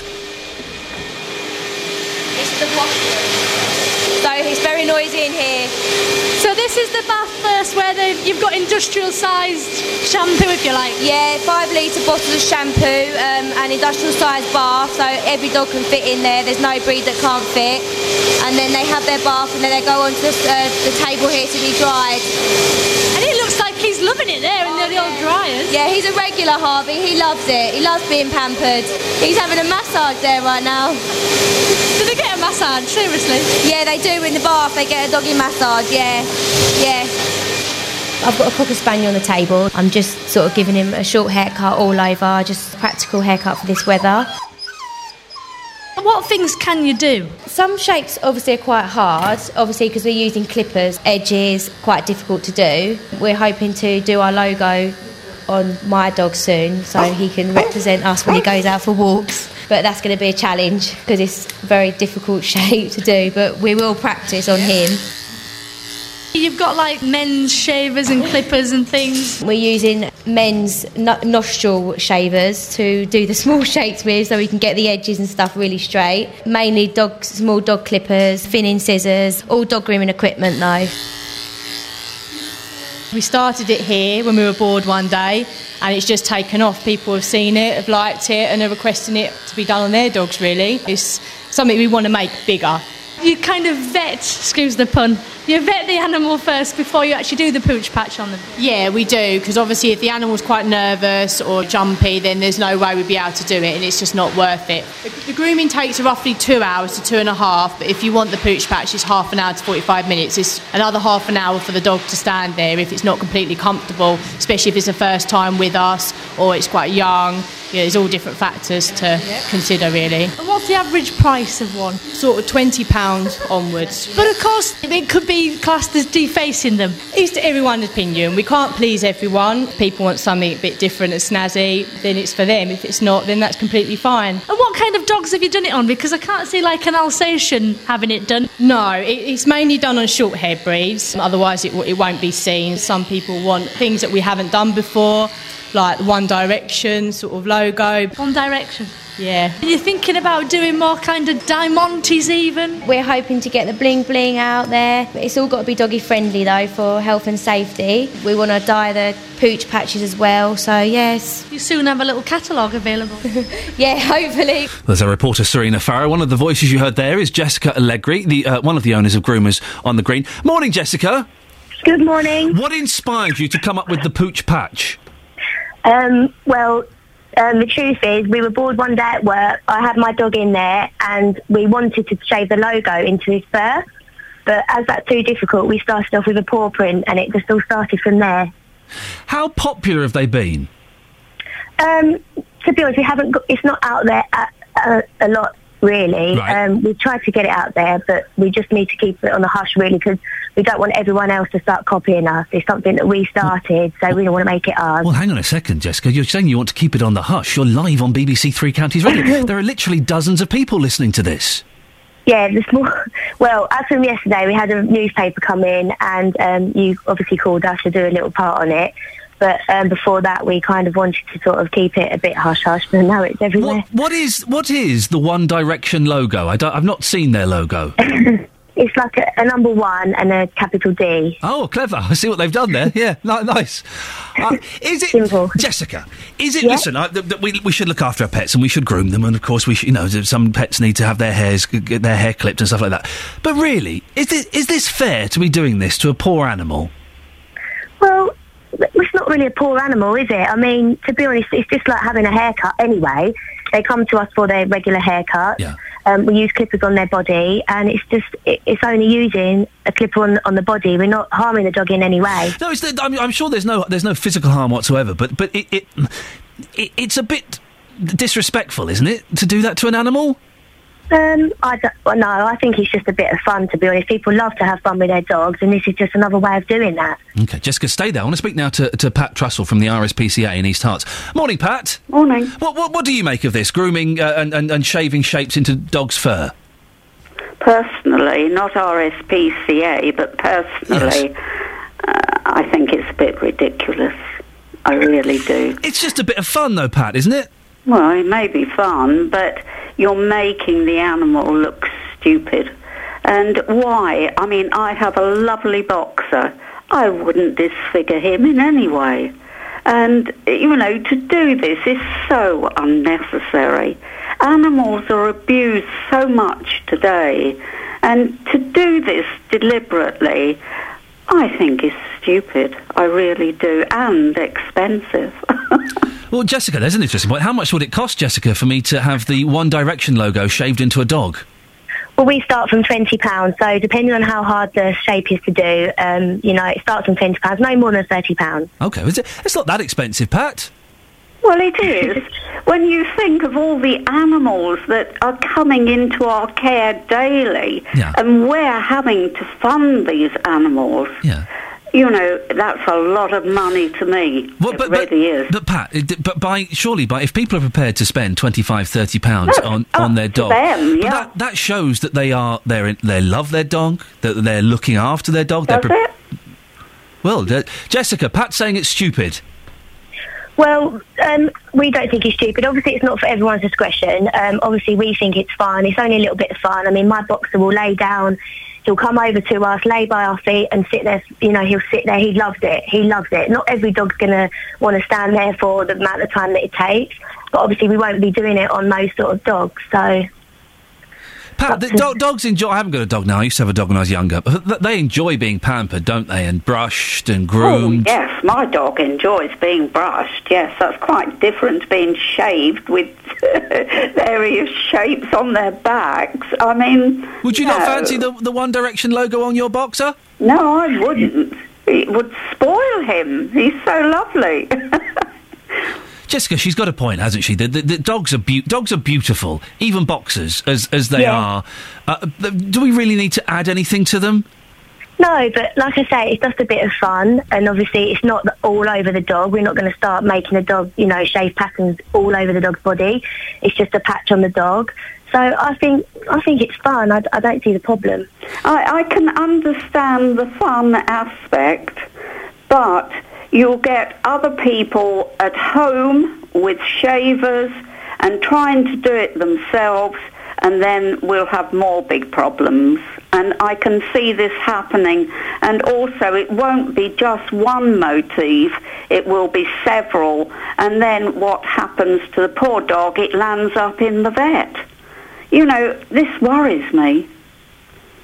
We, where, where do you take this next, Jessica? I mean, uh, uh, Diamante kind of studs. People have suggested a vajazzle. I don't know what that means. What what kind of things? Where do we would we go now? Um, well, all we're trying to do is be is start something different. I mean, hopefully we w- we are going to make it bigger, and we will be using doggy friendly accessories. Um, we're just trying to come up with unique things that might work and might not work. Pat, what what clothes does your does your boxer like to wear? He doesn't wear any. Oh. Oh, we had a lady on uh, earlier on who um, s- uh, sells dresses for dogs. Really, it is taking things to the extreme, isn't it? Do you not think a dog would like to wear a dress? No, I don't think he would. What a, what about a lady dog? Would, No. a, would a lady dog like a dress? no, I don't think so. Oh. I, I like a dog to be a dog Hmm. and in its natural surroundings and, you know, none of this diamantes and whatever. I, I, I think it's just silly. I really do. How old's your dog, Pat? He's a rescue. He's eight years old. We adopted him a few months ago. Fantastic. Well, Yeah. listen, good, Pat. Good, good for you. Thank you very much for coming on, Pat Trussell from the RSPCA in East Herts. Uh, Jessica, so you're going to carry on with this? You, are you hoping to get lots of bookings for this? Um, yeah, we'll be definitely carrying on. I mean, um, we're, we're hoping to get lots of bookings in the future. Okay, brilliant. Thank you very much, Jessica Allegri, uh, one of the owners of Groomers on the Green. What, what, what do you think? Do you think it's ridiculous, or is it just a come on? It's just a little bit of fun, isn't it? Let's have a quick look at the Facebook pages. Uh, Trudy says they're dogs, not blooming accessories. Dobbs says just naff. Um, Pete Clark says ha ha ha. I want one. I want one. Lisa Fitzgerald says tat is just sad. Gary, no, no, no, it's mad. Leave the poor dogs alone. Mark Emmett, I suppose it'll be okay to dye the dog's hair pink, though. I'll leave it at Mark, please. We let, that was yesterday. Horrible. They look like they're in the first stages of mange, says Zoe. As bad as pink Diamante collars and silly clothes. Um, uh, not saying most people not enjoying it on there. What do you think? Oh eight four five nine four double five five double five. John Mitchell on Twitter says this dog shaving caper sounds a bit chavvy, don't you think? I'm not one for dressing up our pets and doing silly things to them. I kind of think they they leave them as they are. Apart from the St Bernards with uh, the brandy barrel around his neck, that's cute. Oh, a brandy barrel around a dog's neck. That's genius. The rest of it, though, I'm not sure. 08459 455 555. Right, travel news, Sophie Tyler. Beds, Herts, and bucks travel. BBC Three Counties Radio. London bound on the M1, we're looking at delays between junction 11 at Dunstable and 9 at Redbourn. And anti clockwise on the M25, delays of over an hour between junction 21 at the M1 through to 15 at the M4. London bound on the M40, also looking very slow between junction 1A at the M25 and uh, junction 1 at the Denham roundabout this morning. While heading south on the A1, more delays between the St Neots junction and the Black Cat roundabout heading down the Great North Road.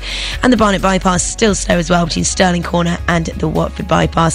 Everything else not looking too bad. Trains are moving nicely. But if you spot anything we're not talking about, give us a call in the studio. Do be sure to let us know. Sophie Tyler, BBC Three Counties Radio. Thank you, Sophie. Morning, 7.45, Tuesday the 12th of February. These are your headlines this morning on BBC Three Counties Radio. A St Albans campaigner has won his fight to give police new powers to suspend the licences of drivers found with dangerously bad eyesight. Parents in Luton need to take more responsibility for their children's education if GCSE results are ever going to improve. That's according to one local councillor. In sport, Liverpool's hopes of European football glory suffered a blow as they lost 2 0 at home to West Brom, who now move above them into eighth place in the Premier League table. Coming up, the decision by the Pope to stand down is provoking intense speculation about who might be chosen to succeed him. Before 8, we'll find out what a change in leader could mean to the Catholic Church. But before that, let's get the latest weather. Here's Kate Kinsella. Beds, Herts and Bucks weather. BBC Three Counties Radio. Thank you very much. Well, it's another cold and frosty start to the day. Temperatures across the three counties are down to zero or just sneaking below. Out towards Buckingham, it's minus one.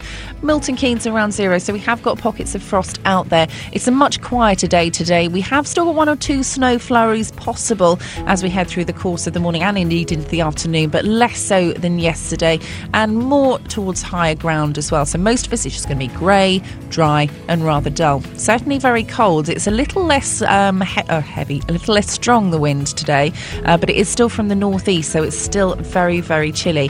So you are going to feel that. Now, if you are heading out, temperatures aren't going to get much above what they are now. We're looking at a maximum of just 2 Celsius, 36 degrees in Fahrenheit. Now, overnight tonight, cloudy to start with, then we'll see a few breaks in the cloud and when it does break, we will see the temperature drop right down below zero, looking at a minimum of minus two. Um, that's 28 degrees in Fahrenheit. Even inside towns and city, we're getting down to zero. So we can expect a frost overnight. In some places, it will be quite a hard frost, icy surfaces um, throughout tomorrow morning as well. But the cloud starts to move away um, towards dawn, really, tomorrow morning. So that paves the way to a brighter start to Wednesday. Bit of sunshine, even, dare I say it. But it will be frosty. We'll be scraping our windscreens merrily in the sunshine. The cloud will roll in, though, through the course of the day. And by the time we get to evening, we could actually see a little bit of sleet or snow arrive. That will turn overnight to rain and drizzle as the temperature warms up slightly. Maximum temperature tomorrow is still going to be cold, I'm afraid. 3 Celsius, 37 degrees in Fahrenheit. That's your forecast. Thank you very much. Tonight, there's an action packed three county sport. Back into the box, Ronnie Henry's in there! And it's a goal for Luton! Luton travel south to face Dartford in the conference.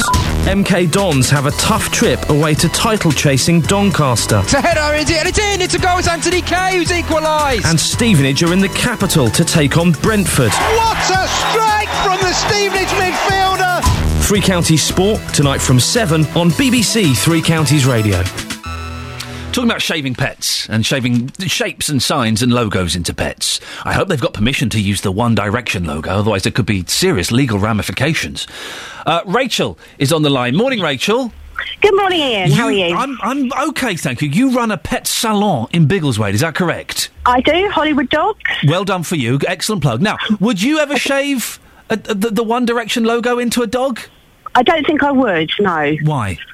Um, personally, for me, I think it's a bit only way as Essex, which is not really my uh, taste. Mm. Um, and I think I'd go against doing something that was as permanent as that. I mean, we've done, you know, fun things, but always things that are semi-permanent that will come out. Well, it, it, it will grow out, won't it, of the dog? It, the, the, the little shaving. It'll grow out eventually. Oh, yeah, yeah, it'll grow out, but it won't look very nice when it grows out. It's a bit like um, when people have it in their hair. It kind of, uh, when it's growing out, it never looks as good. The, the, the old tram lines, although I think they've moved on a Exactly. bit since then. So Yeah. you say you do you, you do things that are semi-permanent to dogs. What what, what things do you do to dogs in, in Hollywood? More like sort of styling and things like that, styling hair into like Mohicans, and Excuse I've me? had customers that have put semi-permanent colour on, you know, on their dogs. I once dyed my own dog pink, but that was many, many years ago. Hang on a minute, uh, Um, Rachel. Hang on a minute. so you think it's a little bit naff, right? Yeah, To yeah. shave the One Direction logo into a dog. Yes. But giving it a Mohican and dyeing it pink, that's not naff, yeah? Well, Ah. that was about nine years ago that I did that, and I think things have moved on a bit since then. Have well, the question is, have you moved on a bit since then, Uh, de- Rachel? most definitely, most Yeah. definitely. Rachel, listen, thank you very much for that. That's Rachel there, who's uh, moved on a little bit since dying. With this whole dying thing's pink. It got me in so much trouble yesterday with Helen Mirren. Over a hundred comments on the Facebook page about that yesterday. Rachel, thank you very much. Oh eight four five nine four double five five double five. So, uh, Bill Roache, who plays um, uh, Barlow, Ken Barlow in Coronation Street, right? He's eighty. He's looking good for eighty, I think. He split up with his girlfriend, who's forty four. He's almost twice her age because Roache, 80, is a member of religious cult the Pure Love Movement and had predicted that the world would change unrecognisably in December last year with the start of a golden age, ending war, poverty, and famine. Miss Jesson, his former girlfriend, 44, who dated Roache for three years, said it was to do with the end of the world. It was always going to come to a climax in December. His spirituality became more and more of a priority. But then listen, listen to this. Last year, Bill Roache claimed to have slept with around 1,000 women. I didn't have any control over my own sex drive, he admitted. Really? Ken. Bar- Listen, I know he was a bit of a mover and a shaker in Coronation Street with, with Deirdre Barlow, nay Rachid, uh, and some other ladies. I can't remember who he, he, he had it with in there, but he. he he, he slept with over a, fa- over a thousand women? Bill Roache? This is all in the mail. There's, there's another great story in the mail. I know there's a sentence I never thought I'd say without my tongue in my cheek. Uh, th- th- there is a gentleman here, David St. John. That's a good name. I'm David St. John. I want to make love to you. Uh, he's 64 years old. He's been on 27 television game shows starting in 1982. Okay, so he's been on it for, for a long time. And he's been on Eggheads, The Chase, Weakest Link, Sale of the Century, loads of stuff. Okay, so you think, wow, this guy is living the dream. David St. John must, must be making a fortune. 27 TV appearances since 1982. Over the decades, Mr. St. John, a professional comedy entertainer, reckons he's won about £5,000 in cash, holidays, and other prizes. Well, come on! Five grand for, for, for 30 years' work? That's not brilliant, is it? I wonder if he's been on. There's a new show that I've not seen, apparently, uh, that, that, that sounds like the kind of nonsense I could sit through and watch just on a loop. You know, uh, w- Laura, producer Laura, what's that program called? The, the Penny Shove program? Uh, where all the coins fall down. Yeah. Um, oh, is it something drop? Pe- penny drop, let's call it. Let's And call it penny drop, And it's. Ben Shephard. Mm. So what happens in it? You were trying to explain this to me, and I didn't quite get get it. So Ben Shephard's the host, Yeah. and he asks questions to there's uh, four people, I think, Yeah. and they buzz in when they Yeah. know the right answer. Yeah. And if they get the right answer, then they get a coin Right. that they can then put in the machine. They press a button, the coin goes in the machine, Uh-huh. and then it sends other coins over the edge. Right. And then those coins push the other ones over the other edge, Right. and then they build up money. This is the, so. This is like the tuppenny thing you get in the the fair. Yeah, your two p. How much money are, are they playing with two p's, or are they playing with with bigger money? They're playing with bigger money, Yeah. and if they get the most amount of money, they then go through to the end round Oh, where the task is to get the big star coin, the red one, Guess the weight of the lady. Yes. out of the machine. Right. And then if they do, they win ten thousand pounds. Well, that's not bad. And if they don't, they get to keep the money that they've made throughout the programme, which is usually about three thousand pounds. I've clearly watched this too much. And this goes on for an hour. And it goes on for an hour. And at the end, if you missed anything, they give you a recap. They give you a recap. Thank you very much for that. I've never seen this show. I'm, I'm hunting it down. It sounds wonderful, doesn't it? Sounds fantastic. Now, on to slightly more serious matters, or maybe not serious. Depends on, on your opinion on, on organised religion. Pope Benedict XVI has resigned. He told his cardinals it was due to his advanced age and his incapacity to carry out his ministry. He's likely to be replaced by an Italian or a European pope. I think Italy is still in Europe, uh, who shares his conservative views. We can talk now to our religious affairs uh, correspondent, Alex Strangeways Booth. Good morning, Alex. Good morning. What what does this mean for Catholics in England?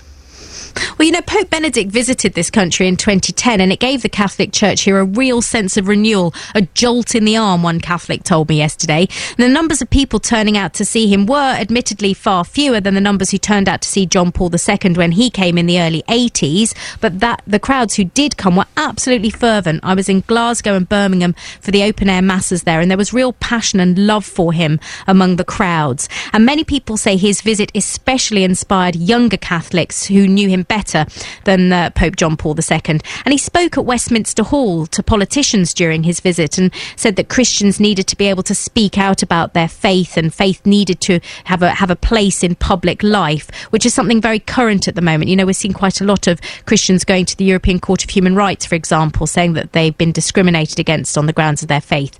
So, you know, he, he, he struck a chord, I think, with English Catholics who've grown to love him. What's the relationship like with the Anglican Church? Well, you know, it, the, the Catholic Church and the Anglican Church in England have always have had an increasingly strong and good relationship over the last 20 years and ecumenical relationships opening their churches to each other. So it's always been a strong relationship. Benedict was responsible though for creating this bit of the catholic church called the english ordinariate where anglicans can go if they're disillusioned with the anglican church and the way it's going with creating women bishops for example. And he came under a little bit of criticism for doing that because he hadn't really discussed it according to some anglicans he hadn't discussed it fully with the anglican church and there was a real fear that there'd be a massive exodus of Anglicans to the Catholic Church.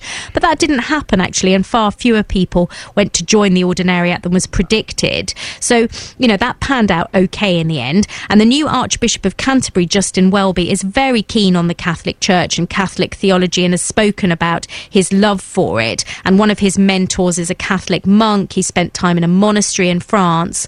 Um, it's a real part of his kind of profile. So whoever becomes Pope next will already have a sort of strong strong starting point with uh, English Catholics. I think. Well, who's in line for the, the, the papal job? Because I I'm hearing stories that we might have a black pope. Is is, is that possible? Like the, the, the, the, Catholic Church and the Pope in particular, to me, seems very conservative, and it, it, it doesn't seem to me that it's ready for that kind of bold statement. Well, I mean, it's interesting that you say that because no um, uh, Catholic uh, bishop or anybody I've spoken to has mentioned any names at all. So the names which are being mentioned are pure speculation in the press, really. Oh. But a lot of people would like to see an African or a South American um, pope because these are the areas which have really grown. The church has grown massively during the time that Benedict's been pope. Um, so we're hearing the name uh, Cardinal Peter Turkson, who's from Ghana, also John Onaiyekan, who's from Nigeria, and uh, an Argentine Cardinal Leonardo Sandri, who comes from Latin America. But you know, these po- these these cardinals will be conservative. The Catholic Church in Africa and Latin America is a conservative mm. church. It's not. I mean, there's quite there's some radicals in South America, but you know, it, it would still the the Pope would still be conservative, but just it would give the church a very different look. And and I think there are there are more Italian and um, cardinals from other places in Europe who who might be more likely to to, to get the job, but Alex, you never know. Finally, to throw this at you, uh, the, it, the, the, papal, the papal chair is it is it a fact or myth that they had a lady pope one one year one year, and to make sure they were never duped again, they had this chair where the the pope's um, gentleman's bits would hang down. Someone would reach behind and go, "Yep, that's a bloke." Is that true or is that a myth? I've never. I'm sorry. I am unable to confirm or deny this story. oh, don't you know? for you. Have you never heard of that? I've not heard that. No. oh, I've given you something. I don't know. It wouldn't surprise me though. I, Pope Joan apparently was the lady pope, and to make sure they were. Well, go and have a look, Alex, and maybe we'll speak at a later date about it. Thank okay. you very much, Alex Strangeways Booth. She's our religious affairs correspondent. I may have just educated her or corrupted her. I don't know. We're still trying to find out whether the papal chair is. I'm so sorry. I put her on the spot now. I feel terrible for the poor lady. She's doing an excellent job, and I throw that nonsense at her. Thank you, Alex. You've been a good sport. we shall pursue this further. Travel news now, Sophie Tyler. And bucks travel. BBC Three Counties Radio.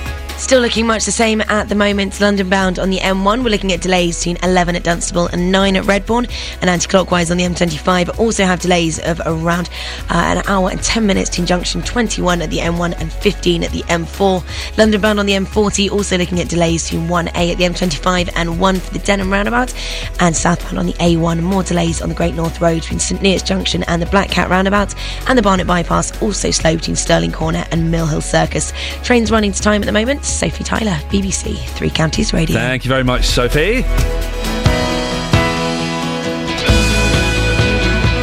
So, so far this morning, we've discussed shaving the One Direction logo into dogs and checking whether the Pope is a man by reaching underneath a chair. Lots more coming up in the last hour of the show. I'm so going to. Getting beds, Herts, and Bucks talking. This is BBC Three Counties Radio.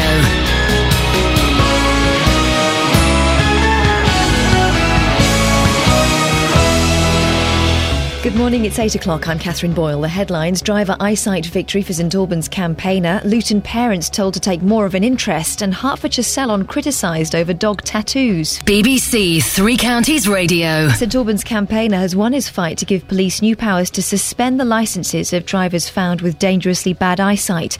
Sam McCord's teenage sister was killed by a driver who'd failed a roadside eye test but was able to get back behind the wheel. Thanks to his petition, Cassie's Law will now enable police to suspend that type of motorist's licence within hours. Sam told Iain Lee it's gone a small way to helping his family deal with what's happened. They say time's a healer. It's obviously obviously one thing that, that's yet to be seen. It's been it's been difficult. It's been difficult over the past couple of years. Um, however, with the with the petition, it's it's made it slightly easier, knowing that nobody else uh, nobody else can suffer the same way that we have. Barclays Bank has announced it's cutting 3,700 jobs. Just over half will be axed from its investment banking division in the UK, while the rest will go from its European operations. A Luton politician is hitting out at parents who take no interest in their children's education. Labour Borough Councillor and Parent Governor Jackie Burnett says mums and dads must get involved if GCSE results are ever going to improve. And she says working parents have no excuse. Parents are busy, so if they can't attend parents' evening because they're doing a shift work job, try and go afterwards because finding that there's a problem, your child ain't on target when the academic year's about to finish or they're about to take exams is a bit late. The European Union's called a meeting to discuss the discovery of horse meat in food products labelled as beef. In the UK, horse meat's been found so far in burgers and ready meals, including lasagna and spaghetti bolognese.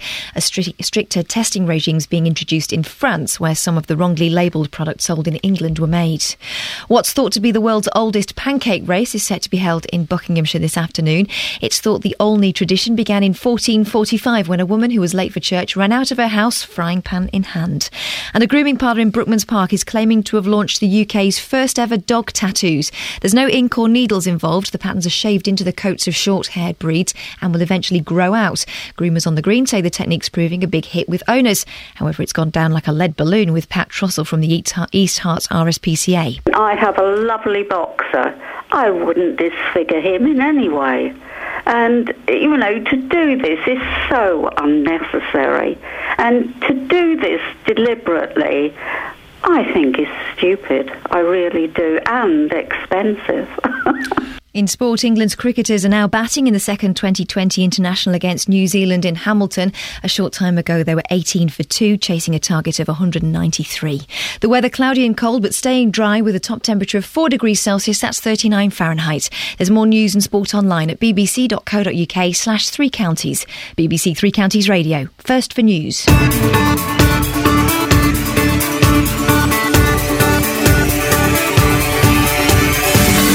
This is Iain Lee, BBC Three Counties Radio. Three minutes past eight. Lots coming up in the last hour of the show. I, I, I'll give you the contact details in a bit. But here's what we're talking about. See if any of this um, strikes a chord. Police are to get tougher powers to tackle drivers that they believe are unfit to drive. It's all down to a St Albans man's uh, St Alban man's campaign. We'll hear from the Institute of Advanced Motorists to see what they think. And parents, do more to help your kids in school. Well, that's what a Luton councillor is saying. It could help their, boost their GCSE results. How much do you think mums and dads should do? And at just after six o'clock this morning, I sent out reporter Sophie Solaria on a secret mission. She picked a place name randomly out of a hat. She chose Kempston, and she needs to find a story there before nine o'clock. Otherwise, she's fired. Yeah, I've just had a bit of tension we've added to it there. Last time we spoke to her, she was loitering by the recycling bins in the high street. Who's going to be recycling at half past seven, eight o'clock in the morning? We'll catch up with her soon and see if she's made any progress at all. Facebook.com forward slash BBC3CR. You can text 81333, start your text 3CR, or give me a call 08459 455 555. BBC Three Counties Radio. We're still trying to find out if this papal chair is uh, truth or myth. Now, new powers have been given to police to get drivers with bad eyesight off the road. That's following a campaign by a man from St Albans. 16 year old Cassie McCord was killed when a car mounted the pavement. The driver had already failed a ro- roadside eye test after an earlier crash a few days before. Her brother, Sam McCord, campaigned for police to have more powers to suspend driving licences, and now it can be done in a matter of hours. Sam spoke to me earlier. They say time's a healer. It's obviously obviously one thing that, that's yet to be seen. Um, uh, we're, we're we've all pulled together. Um, it's been it's been difficult. It's been difficult over the past couple of years. Um, however, with the with the petition, it's it's made it slightly easier, knowing that nobody else uh, nobody else can suffer the same way that we have. Well, y- you've achieved something which is is remarkable and, and deserves to be applauded, and it's it's it's taken place. It's happening. You've you've you've won this. It has, yeah. Now that there's a new procedural improvement on the back of uh, on the back of the Cassie's Law petition, that obviously now, as opposed to it taking days to revoke the license of somebody who's um, deemed dangerous on the road by the police, it, uh, it can now take a couple of hours. You say that this gentleman who who killed your sister had been involved in a similar incident a few days before. Yep. If this law, if Cassie's law had been in place two years ago, do you think that your sister would would still be around? Most definitely, yeah. Most definitely. Listening to that is Tim Shallcross from the Institute of Advanced Motorists. Morning, Tim. Good morning. What do you think of these these new powers? Uh, I think they're a very good thing. I think most people would be quite surprised that it used to take the, the days that it did because everything was done by post. Now, finally, the police and the DVLA have agreed procedures, prompted by uh, Sam and his, his uh, campaigners, who've done a fantastic job in getting officialdom to move on this. And now, if the police feel that somebody's is not good enough for them to drive, they can temporarily revoke that drive, driving license immediately, subject to confirmation later on by the DLA. But the important thing is a dangerous driver can be removed from the road immediately. It did when, we were talking about this yesterday I, in the sort of little meeting that we have from time to time. Uh, it, I, I couldn't believe that it, the police didn't have the power to take someone's license off them immediately before this. You you would just assume it's an obvious thing. If someone's eyesight isn't up to scratch and the police can prove that, wallop, I'm having your license and your car keys. Well, ab- absolutely, and most people would be. I, I'm- was totally surprised when I first heard it as well. That um, back when this this incident and one or two others happened, um, and you know, common sense has now come and, and prevailed. It's it's it's a legacy of procedures that weren't updated in the past when we didn't have things like email and smartphones and so on. It was well, you've got to fill in form one, two, three, four A in triplicate, paragraph, subsection C, and post it to there, and they'll post it to somebody else. And the whole thing was bureaucratic, took time. We've cut through all that now, um, and you know, hopefully this sort of incident will be much less common in the future. But I must say, it is extremely rare. I mean, Yes. eyesight is a contributory factor to well under 1% of, of crashes. Well under 1%. Should there be compulsory eyesight testing? Do you think, Tim? Well, that, what I've just said is the key thing there. It, it's about 0.2% of fatal crashes and uh, 0.4% of injury crashes where the police feel that poor eyesight was a factor. Now, given that we've had huge slashes in the uh, budgets for road safety already, in England the budget has been cut from 19 million pounds just three years ago down to 3.7 million pounds this year. Given that kind of cut in road safety budgets, do we really want to put resources into compulsory eye testing that is frankly a, a, a cause of a tiny number of crashes? Let's focus on the bigger issues. Um, I mean, the, the most common cause of crashes or contributory factor to crashes is people looked but didn't see. Mm. Should individual drivers be worried that maybe their eyesight isn't up to scratch? That, that may, there is a chance that if people realise that they can have their driving licences taken away, they might not go for that eye test, or they, they, they, they might just try and hide it as best as possible. This is something that that uh, we all struggle with as we get older, or maybe as our parents get older, or other relatives get older. There comes a time when you start to think, hmm. Is Auntie really safe to be on the road? And then it's a question of sitting down, talking to them, now, everybody should have an eye test at least every two years. All the, the eyesight experts agree on this. So check if you've got an elderly relative or ask yourself, you know, uh, properly, should I be going to have my eyes tested? Because often, um, you know, a, a, an eyesight condition can be corrected. Now, there are certain things that do happen anyway as we get older. I get complaints all the time from people who say, why aren't headlights adjusted properly these days? I keep getting blinded by them it's in most cases it's not the headlights that aren't adjusted properly these days. It's just that as we get older our eyes become less able to adapt quickly to changes in light so we find lights at night more dazzling this is just something that happens as we get older we become more averse to nighttime driving if that's extreme consider trying to drive outside the hours of darkness Tim, listen, thank you very much indeed. Tim Shallcross uh, from the Institute of Advanced Motorists. 08459 455 555. Helen from Milton Keynes has texted 81333, starting the text 3CR, putting her name on. Well done. Only read texts with names on on this show. I worked in an optician's, she says. We regularly had people of all ages whose eyesight precluded them from legally driving. Even after being told this, they would still drive. Eyesight tests should be part of a more regular health check for motorists of all ages.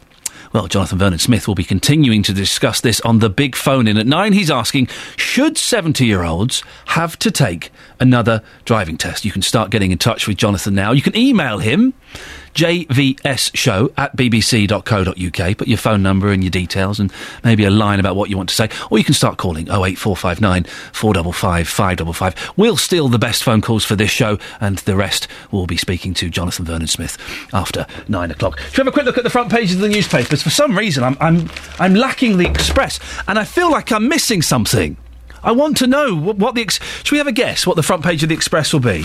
It'll be either a new drug for Alzheimer's, um, could be migrants, um, or it could be mortgages. It could be weather, couldn't it? Could be weather. Should we go? There's a website that, that, that will tell me what the front page of it is. I'm going to say. I'm going to say it's migrants. I think. Probably going to be. Let's have a little look. Front pages is uh, front pages today is a great resource for lazy people. The Daily Express. Oh my goodness. Uh, oh no, it's the Pope. It's the Pope and Adele. Well, there's a there's a twist. Shockers, frail Pope resigns. They are all about the Pope, really. Perhaps I could have guessed that if I'd been a, a little bit more astute. The Guardian, Bolt from the Blue. Um, is this a real picture? There's an amazing picture of uh, lightning flashes above St. Peter's in Rome after Pope Benedict XVI said he was resigning as Pope. That's if that picture's real, which I don't believe it is for a second. Was that really after he announced it? There was a lightning strike above St Peter's in Rome. It's an amazing photograph. Uh, and Tesco say Bolognese range is sixty percent horse meat. Ah, the Independent. Situation vacant. New leader wanted for 1.2 billion Roman Catholics. Frail Benedict XVI becomes the first pope to resign for nearly 600 years. It's interesting.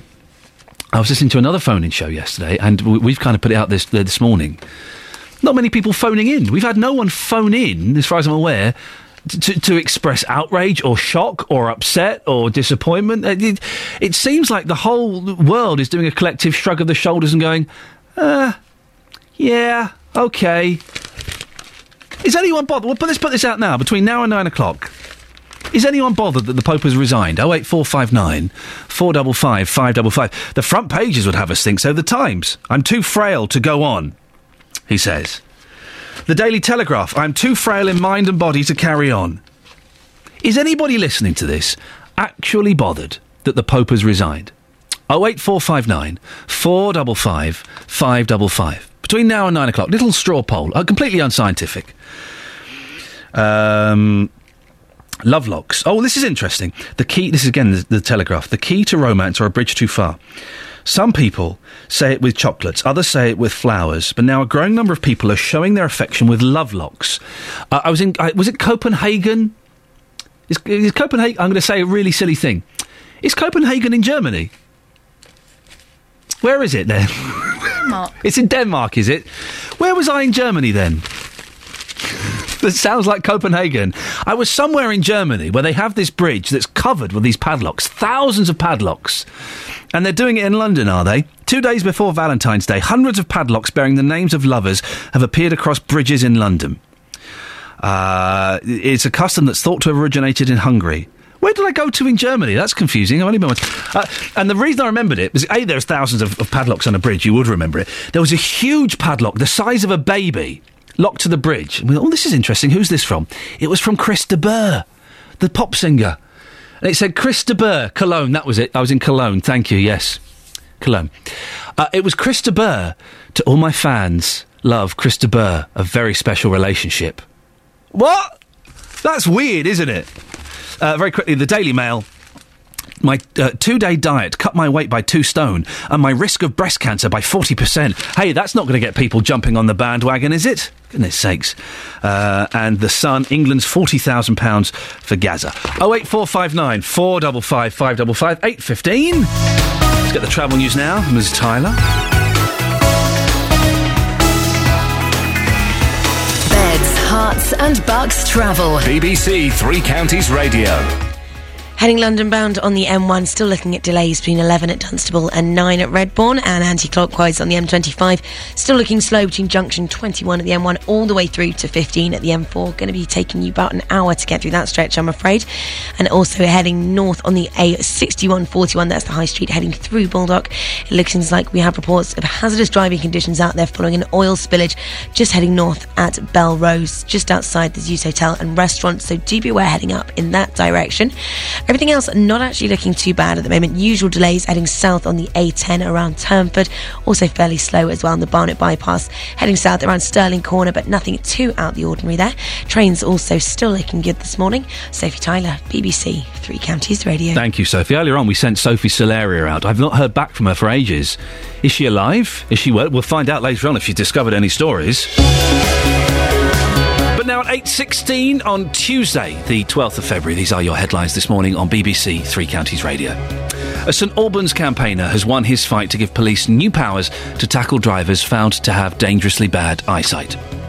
Barclays Bank has announced it's cutting 3,700 jobs. Just over half will go from its UK based investment banking division. In sport, New Zealand have set England a target of, a target of 193 to win the second Twenty20 match in Hamilton this morning.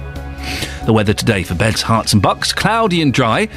Uh, it's cold, uh, top temperature 4 degrees. Coming up. Parents in Luton, you need to take more responsibility for your children's education if GCSE results are ever going to improve. That's according to one local councillor. Should parents take more of an active interest in their children's education? 08459 455 555. BBC Three Counties Radio. On Valentine's Day, BBC Three Counties Radio is broadcasting live for 24 hours. We'll be broadcasting live from your town, your city, your village. I'm here in Kings Langley. I'm here in Leighton Buzzard. Live in the centre of Aylesbury. We're putting together a very special 24 hours in the life of Beds, Herts, and Bucks. We'll be all over the three counties covering the stories that matter to you. Welwyn Garden City has a new look library. 66 stores will be closing, including those in Luton, Watford, and St Albans. Officials in Bedford say they're extremely pleased. 24 hours in Beds, Herts, and Bucks. Starts Valentine's Day morning at 9 on BBC Three Counties Radio. I know, I know. Yeah. Jonathan Vernon Smith has walked in. We're both wearing our jumpers. Yours is not stained. No, that's very true. Mine's not. What did, you, what did you? Mine's, what did you su- suggest my stain might be? Well, I don't know. Have you, what have you spilt down yourself? Is that a pina colada or something? It's a little bit. Was that what you said earlier? Yes. Okay. That's what I meant. Oh, what did you- did you hear? I thought I heard. No. no, maybe I heard something. You wouldn't have heard that. No, not at all. Not something vulgar. Not from your mouth. No. Something vulgar coming out of your mouth. This is very clean. I should hope so too. it's it really is marvellous to see you. Is it? Yes. You're a little bit late coming down. Yes, there- I'm sorry. Was there a problem? Well, I, I suddenly looked at my uh, my watch and I thought, oh my god! Yes. Not quite my words. No. and I said, I've got to get downstairs, so I legged it. Yes, yes. As only I can. I've got a funny run. You have got a funny run. Hmm. You got a. Can, can I be frank? You have a very odd body. You do. No, you don't. I don't mean. I don't mean that to sound rude. You have a strange gait. D- yes. Yes. I walk like a duck. You do walk like a Yes. duck. You do. It's true. I'm well aware of this. Okay, good. I'm not Yeah, pointing. don't out- worry. It's not. Uh, well, I'm pleased you pointed it out to everyone else listening. Well, no, morning. I don't. I, I don't want to, to focus on body issues too much because I know it can be damaging. But I just, you know, Why, you worried I might go and, you know, self-harm because you told me I'd walk like a duck? I would, I would hate to get one of your stinging emails off air later on, which I, I have been the recipient. Iain Lee said I walk like a duck. How dare he? Yeah, wait till I tell them what you said was on my jumper. Now, what's coming up on your show this morning? Coming up on the big phone in, we're uh, we're moving this discussion you've been having on a level at nine. We're moving it to a high, to a higher level. I like to think. We're moving your discussion on a level. Oh, good. From, from nine. See what you do with it. I'm asking: Should seventy-year-olds have to take another driving test? Uh, as you've been discussing this morning, a man from Hertfordshire who's successfully campaigned to make it easier for police to get drivers with poor eyesight off the road says he now wants to see drivers over 70 retested. Sam McCord's 16 year old sister Cassie, she was killed two years ago when an 87 year old driver mounted the pavement and struck her. Well, from nine this morning, I want to hear from you. Should 70 year olds have to take another driving test? Do you know any drivers of 70? Uh, no, I've made my views on this very, very clear in the past. But I got such a, I got such a terrible kicking on Facebook yesterday. I'm keeping them to myself. Many years ago, on another radio station, I I said. And I, I was mistaken to say I was young and naive. Yes. I said that if I had my way, I'd take all elderly drivers off the road. When I came off air, Yeah. there was a lady standing in reception with a handbag in her hand, and she was clasping oh, the, the, the hand of this handbag. And she said to the receptionist, Is this him?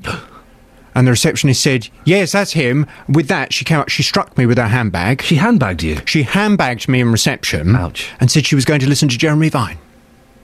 Oh, is Jeremy Vine on the radio? What time? yeah, he's quite good. I'll have, to, I'll have to check him out. I'll Google him. you got handbagged by a lady? She, she whacked me with her handbag. It's the one and only time I've ever been handbagged.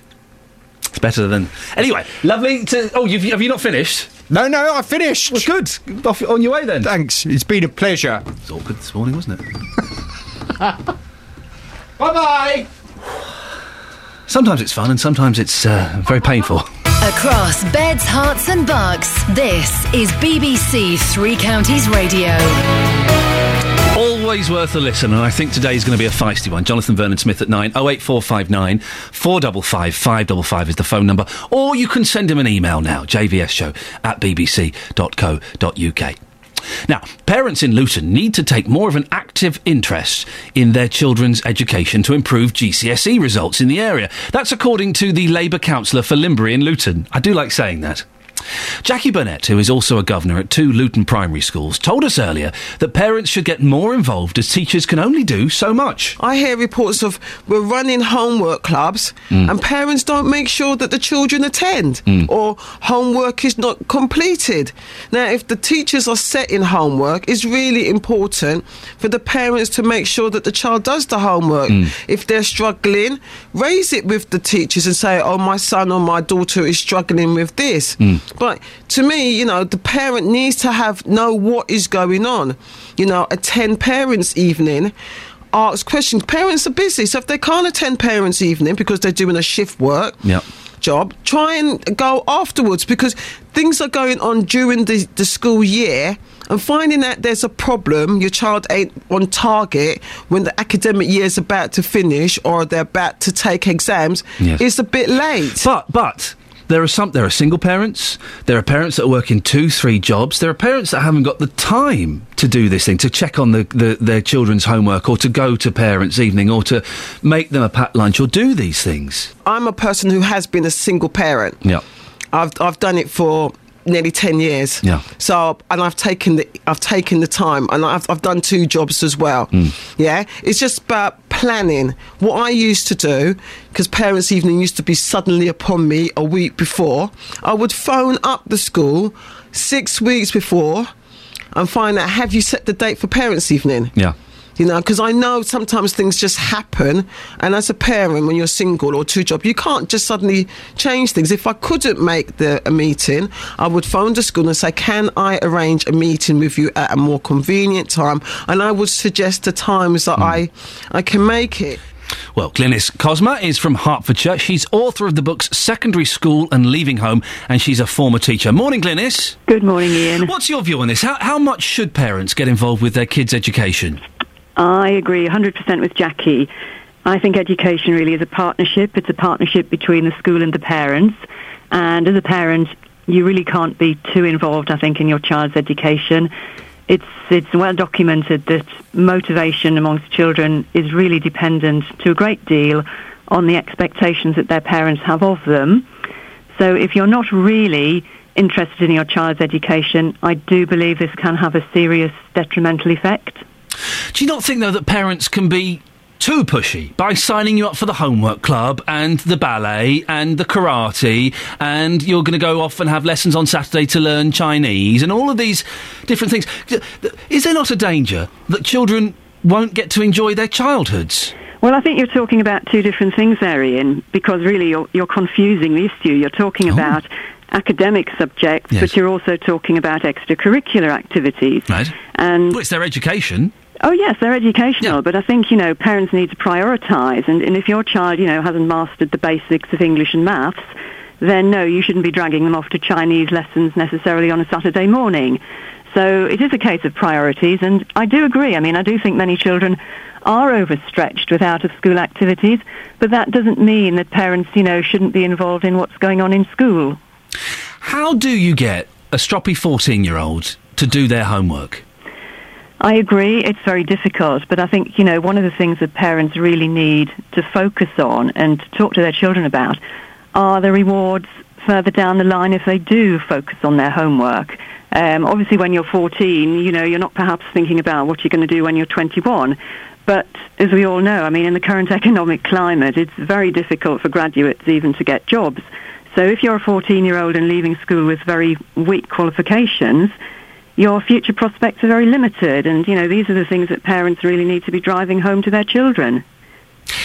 But I, I remember being 14 and, and, and my friends being 14, and some of them appreciated that. Some of them had the, the foresight to be able to, to, to see how important these things were in the future. But a lot didn't. At 14, you're indestructible and you've got no responsibility, no real responsibilities. Uh, life's going to carry on like that forever. I do agree that you, you know, you can lead a horse to water, etc., etc. But at the same time, I think you know parents can often find ways to to help motivate their child. But ultimately, it is down to the teenager. And I recently wrote a feature for a parenting magazine, which was called. Sometimes you have to let your child fail, Mm. which means, unfortunately, you know, if your child is completely turned off education, then you do perhaps, it's, you know, at some stage have to stand back and re- they will have to find out for themselves, you know, when they reach 16, 17, 18, that they need to do an awful lot of catching up. That's interesting, yes. That's very interesting. Uh, Glynis, listen, thank you very much for that. Glynis Kozma, uh, Hertfordshire. For, uh, she's the author of the book Secondary School and Leaving Home. Uh, I, I do think that as a parent, that your responsibility continues. It's easy for me to say because I do a stupid job that means I'm home by about one o'clock in the afternoon. So I can sit with my boys and read to them, and uh, you know, do, do some writing with them and do some painting with them. Oh, my eldest yesterday. So we're in the new house, and he discovered the box that the paints were in, the, the, the his paints, not the house paints. And so he took his top off and was painting the box, which is fine, fair enough. And then the, the baby woke up. I went to get the baby. I came back. Literally 20 seconds later, he painted his whole body bright red. It looked like there'd been a massacre. Honestly, it looked like he picked up a knife. The only reason I knew he hadn't is he, he, he was laughing. His whole body was bright red. And I said, Right, do not touch anything. We are going to the bathroom. Do not touch anything. Ugh. The banisters, the wall, the stair gates, the doors, they're all covered in red paint. They're all covered in red paint. And in 12 years' time, I'm supposed to get him to do his homework when I can't even stop him painting his belly red? Rant over. I'm glad I got that off my chest. And his belly eventually. Travel news, Sophie Tyler. Beds, Herts and Bucks travel. BBC Three Counties Radio. Heading north on the high street, that's the A6141 through Baldock. We are getting reports that it is still fairly hazardous conditions out there following an earlier oil spillage. It's just around Bell Road, just outside Zeus Hotel and Restaurant. Moving on to the motorways, London bound on the M1, looking slow still between 11 at Dunstable and 9 at Redbourn, and southbound again on the M1, also slow around 14 at Milton Keynes, and anti-clockwise on the M25 between 21 at the M1 all the way through to 15 at the M4. It is looking like it's going to take you over an hour to get through that stretch stretch, I'm afraid. Everything else not looking too bad. Usual delays where you'd expect for this time in the morning, but nothing that's going to be holding you up for too long. Trains also looking good on the departure boards at the moment. Sophie Tyler, BBC Three Counties Radio. Thank you, Sophie. 08459 455 555. In a few minutes, we're going to find out what story Sophie Solaria has come up with. We set her a challenge go to Kempston, find us a story. Well, apparently, she's got one. We'll discuss more after the latest news and sport with Catherine Boyle. Getting beds, Herts, and bucks talking. This is BBC Three Counties Radio. Good morning, it's 8.30. The headline to St Albans campaigner has won his fight to give police new powers to tackle drivers found to have dangerously bad eyesight. Barclays Bank has announced it's cutting 3,700 jobs. Just over half of those will go from its UK-based investment banking division. And a Luton politician is hitting out at parents who take no interest in their children's education. Jackie Burnett says GCSE results will only improve if mums and dads get involved. Beds, Hearts and Bucks Sport. BBC Three Counties Radio. England are now batting in the second Twenty20 international against New Zealand in Hamilton, and a short time ago they were 47 for 5, t- chasing a target of 193. Meanwhile, in football, MK Dons are away to Doncaster tonight in League One. Luke Chadwick will start, having come on as a sub in the defeat at Oldham on Saturday. By the manager's own admission, the Dons were poor at the weekend, but Karl Robinson says his players know what's expected of them. The players sometimes have, have got to stand up and be counted, as well as the staff has. But I think you know I always have been quite honest and open with you. We've been very honest and open this morning, had frank discussions, and some of them I spoke to yesterday as well. And I think that they, they, they understand what it takes, and it, it, it, there's no rocket science to it. Also in League One tonight, Stevenage are at Brentford without goalkeeper Steve Arnold, who was sent off at the weekend. In League Two, Wycombe Wanderers are due a pitch inspection at 9.30 this morning to determine whether their match against Bradford City at Adams Park will go ahead. And Luton Town's Scott Rendell has picked up the FA Player of the Round award for his fourth, cup F- fourth round FA Cup performance against Norwich.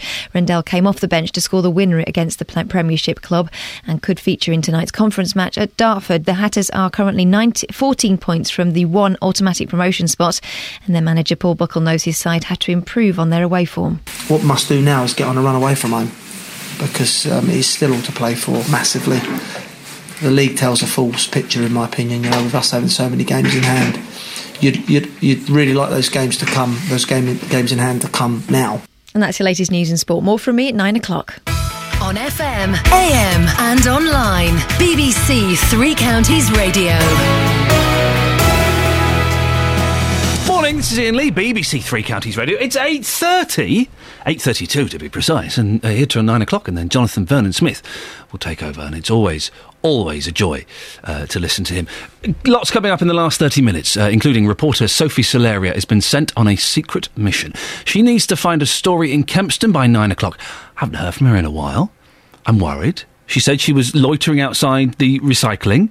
Then she was going to go to the doctor's or the post office, but I don't think they were open. Well, apparently she's got a story. We'll find out what it is in a moment. Uh, and another thing we're talking about before nine is about this dog grooming shop in Hertfordshire. It's shaving patterns into dogs. I'll be speaking to a psychologist to find out what effect it will have on the dog. Yeah, let me read that sentence to you one more time.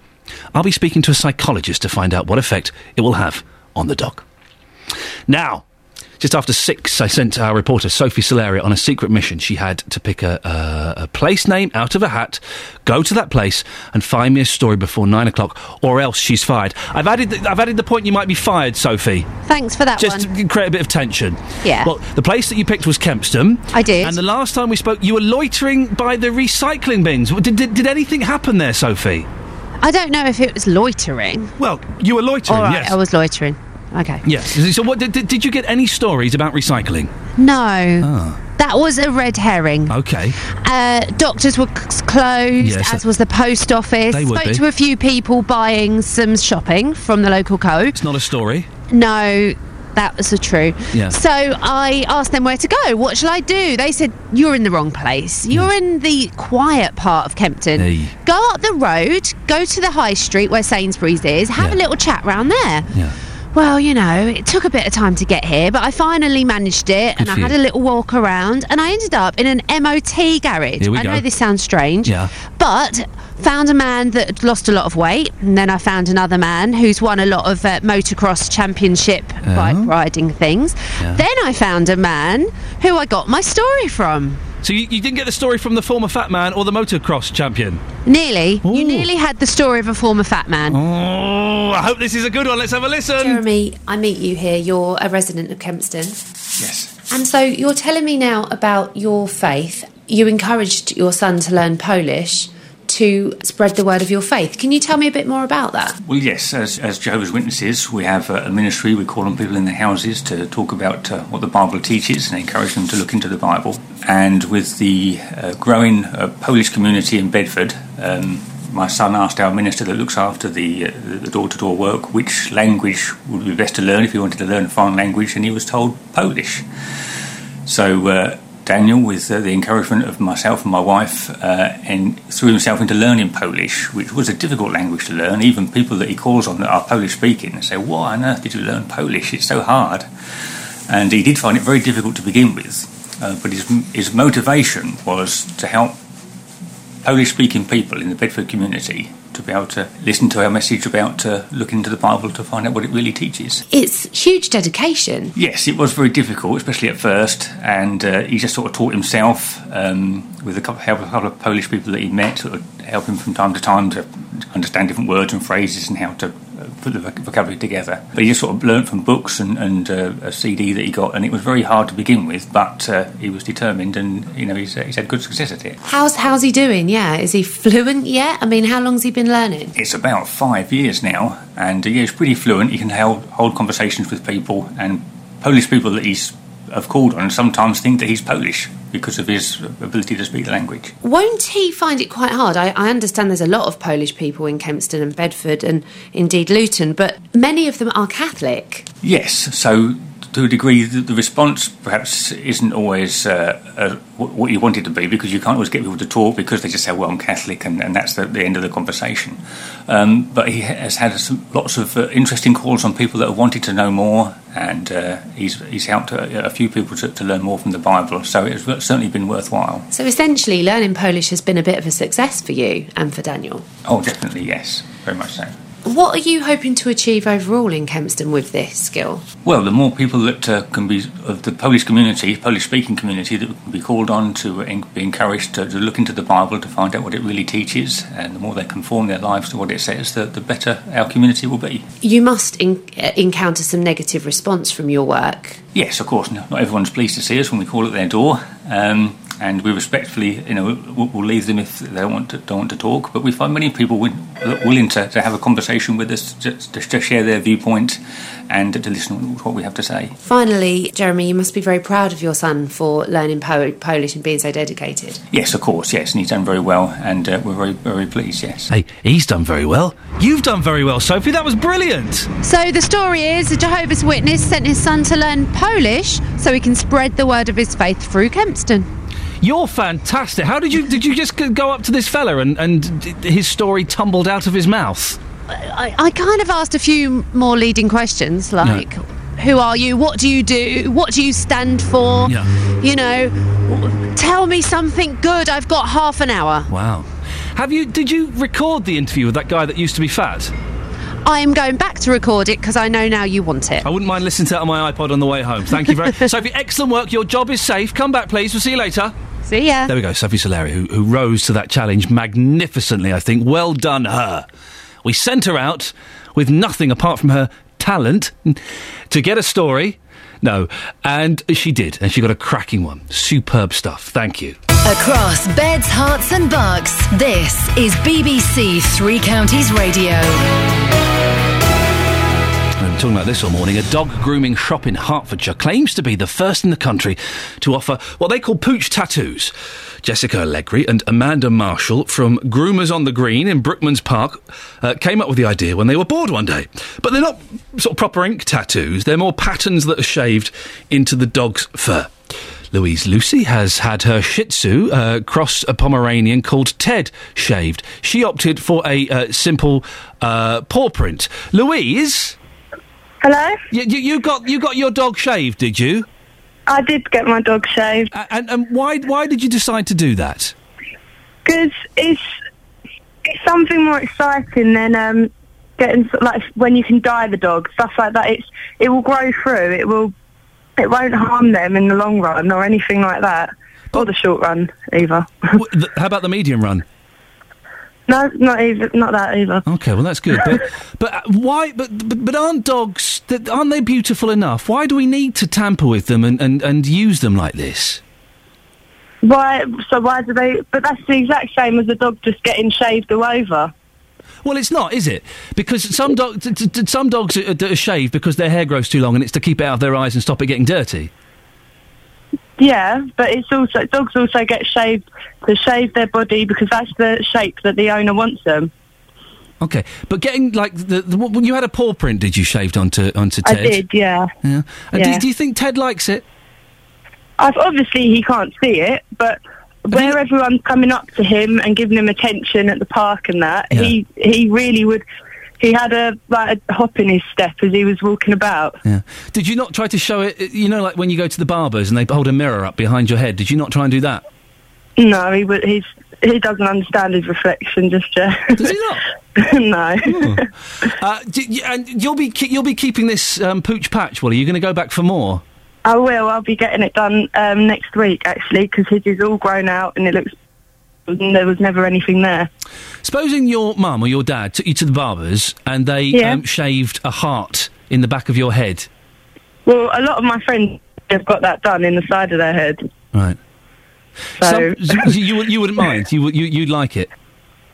well, I, I, it's a bit different because I'm a human and I can Yeah. say whether or not Exactly. I like that. Exactly, Louise. And he can't say whether or not he likes it. But he he he doesn't understand it, so it's not going to affect him. Okay, Louise, listen, thank you very much. We can find out whether dogs do understand having the One Direction logo shaved into their back because we can speak now to Dr. June McNicholas, who's a psychologist who has researched the emotional bonds that people have with their pets. Morning, Dr. June. Good morning. Why, why would someone do this to their pet? Well, I think it, it's nothing new to see pets as extensions of their owners, and very often it is an extension of their personality or making a social statement about themselves.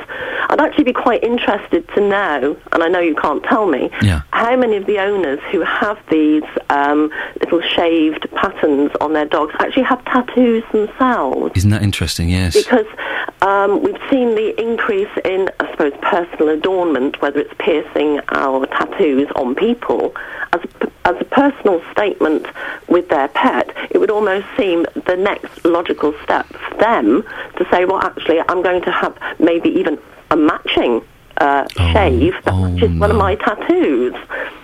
You've researched the bond uh, that people make with their pets, and listen, I've got a cat. I love my cat, and she gets Christmas presents. It's her birthday coming up next uh, next month. She's going to be 14 years old, and boy, we, we're going to celebrate that. But you know, I say celebrate it. I'll get her a little ball with a bell in and some some posh food. But some people spend fortunes on their pets, don't they? Oh, they do. I have come across a, a lady who spent at least £2,000 on um, outfits for her dog. On clothes. On clothes, yeah. And what were they like? Um, like Jimmy Choos or, or dungarees or dresses? Um, it, it could be anything from a special raincoat Oh, to uh, something that made him uh, dressed up for Halloween, Mm. Christmas, whatever. Um, what the dog thought about it, I really don't know. But this was something that the owner, I mean, clearly this sort of thing is done for the owner and not the dog. I'm going to make a suggestion that I'm, I would imagine you pro- probably couldn't uh, possibly comment on. That person's mental. Are they? They're, mental. Buying clothes like Father Christmas outfits and raincoats and jumpers for their dog. That's bonkers. Well, I mean, on a personal level, I would agree with you. Right. Good. on a commercial level, there must be an awful lot of people who have that choice with their pets because you can go into any of the big pet superstores and actually find clothes for your dog. Admittedly, they are for apparently for, for smaller dogs.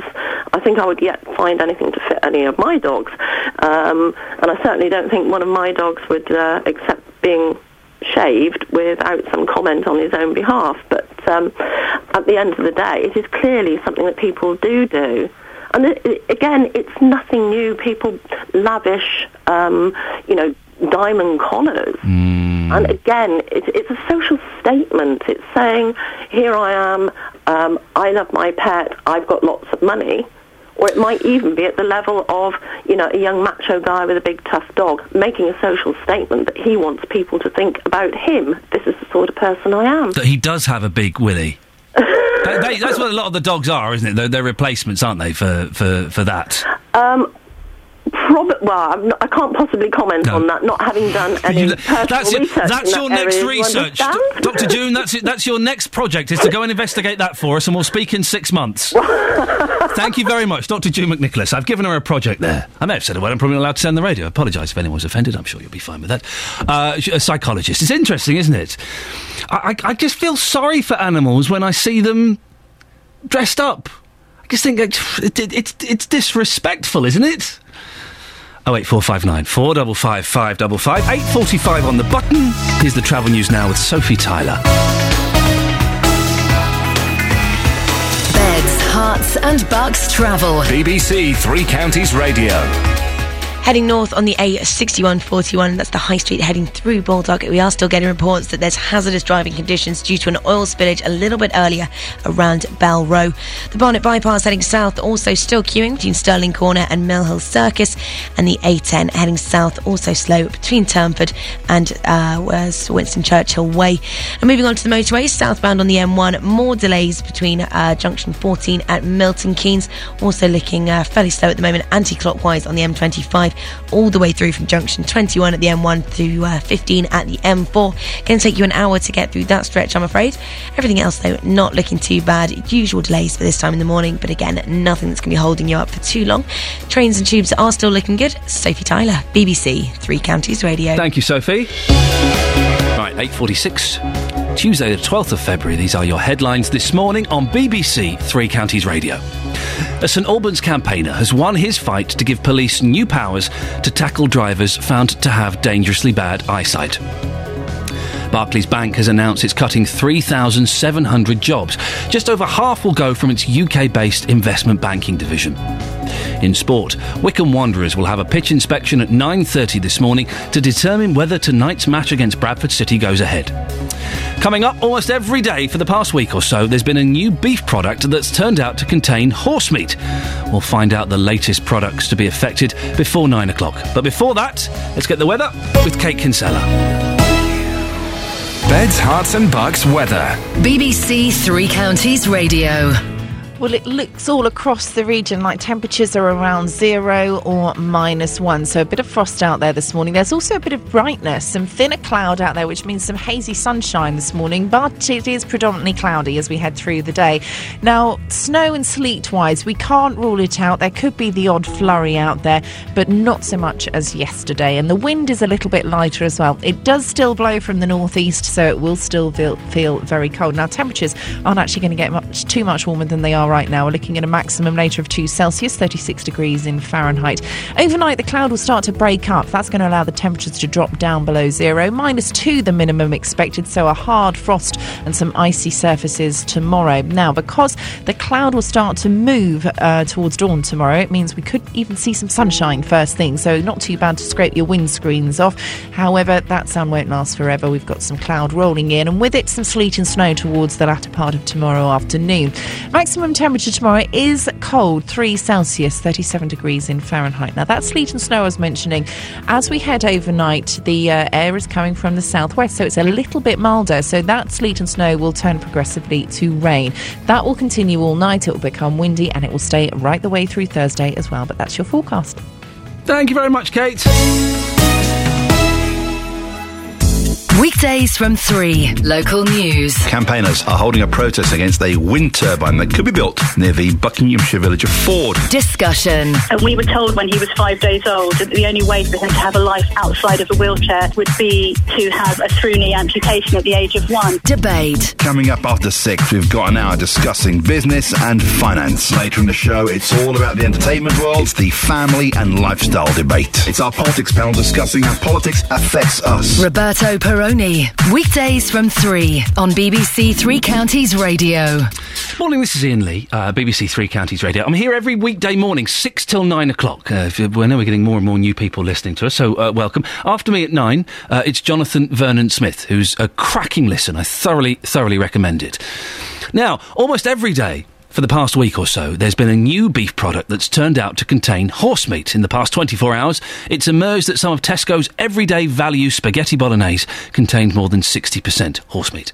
And although various investigations are still ongoing to work out what's been going on, it's likely that the UK isn't the only country selling the contaminated products.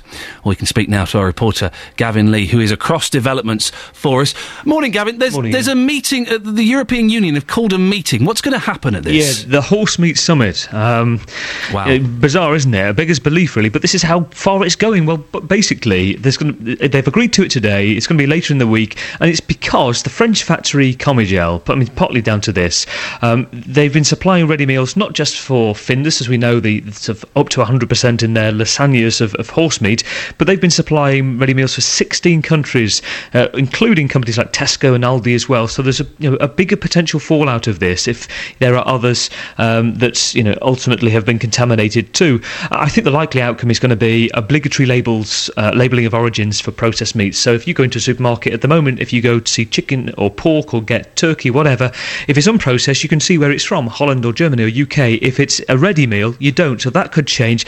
The other thing, there's a separate meeting today. Owen Paterson, the Environment Secretary, meeting with food industry executives. The likely outcome of that is going to be, we believe, um, a, a three month uh, spot check. So basically, she random checking of particular foods uh, to make sure that you know the supermarkets are selling what it says they should be. Another beef product has tested positive for horse meat in the past 24 hours. What's the advice on, on, on eating this food? Should people carry on eating processed beef products? Uh, well, the government's advice is that people can continue to buy it. It's not a health risk um, so far, and I say that because there are more results expected on Friday of um, other um, foods, uh, but it's a food labelling issue, so it's, that's up, for, up to people if they want to. There's no reason why not. However, you do wonder, you know, how many people listening this morning might go out later on and buy something or be put off by it. Um, and you mentioned the, the latest. This is the everyday value spaghetti bolognese at Tesco, or Nagbol, as the papers are calling it this morning. 60% of horse meat found in three of their products tested. Briefly, I'll mention, Iain, that um, it came from the same French factory that produced the Findus beef lasagna, and there are another two Aldi products made in the same factory that have been t- tested. Results expected tomorrow. How likely is it that even more shops and suppliers are going to get caught up in this? Well, I mean, we are expecting, um, we are being told to expect more bad news. Um, we don't know, but I, I guess there, there are, you know, there is so much work around at the moment for lab testers because you know dozens and dozens of not just companies but journalists are doing the same thing right now and testing as much as they can. Gavin, listen, thank you very much. Always a pleasure uh, to talk to you. I, I tell you what they need to do. you remember years ago, it was about 20 years ago, 15 years ago, the, the, the, the BSE scandal, and John Gummer, who was a politician, got his daughter to eat a burger.